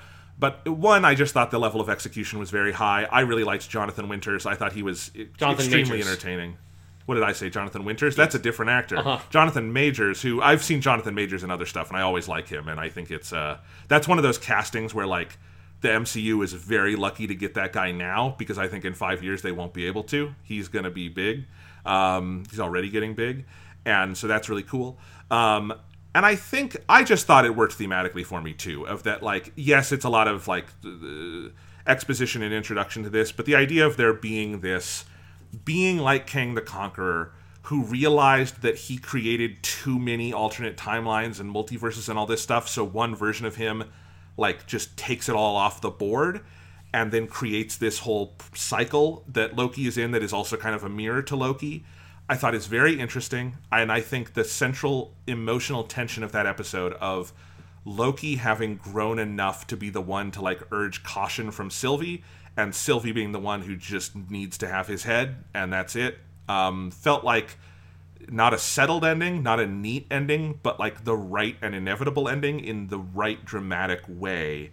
And because this one is this one feels like a TV show. Like this one mm-hmm. doesn't feel like WandaVision or Falcon. Like even before getting to the finale, this just felt like a show where like from episode 5, if episode 6 were the last they ever did of a Loki show, it would have felt weird to me. Like this just feels like it was being set up for more than one season.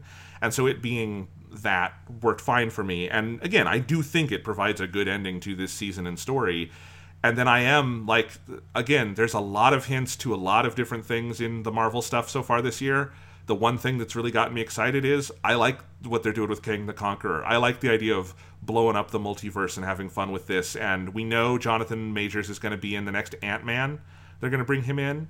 He'll probably be in the next season of Loki. It sounds like there's a possibility that when they reconvene the Avengers, it'll be a Kang the Conqueror kind of story. Um, and I think that's fun. I think that's a fun series of things they could do here. Yeah, I mean, I really like the character. Like, I like, I mean, I like Kang the Conqueror. I like how they kind of tie him here more directly into the multiverse stuff because he's a character that traditionally it's more just he's like a dude from the future, um, making it also like combining that with the multiverse thing um, is cool because there's like a couple of other they kind of like he's kind of like a gestalt character of like different elements of the comics that they've thrown together here. Um, and I think all that is cool. I just think there was maybe like a slightly more elegant way to put it together than to have like the big exposition dump and then in the the show so quickly afterwards. Um, it, it annoyed me a little bit, like not anywhere enough that it's like it really affects the show that, that much. It's just like, you know, I, I, I, I would like a more slightly sort of like rounded off ending for this season of TV, and then but then pick up like something else for the second season. But Yeah.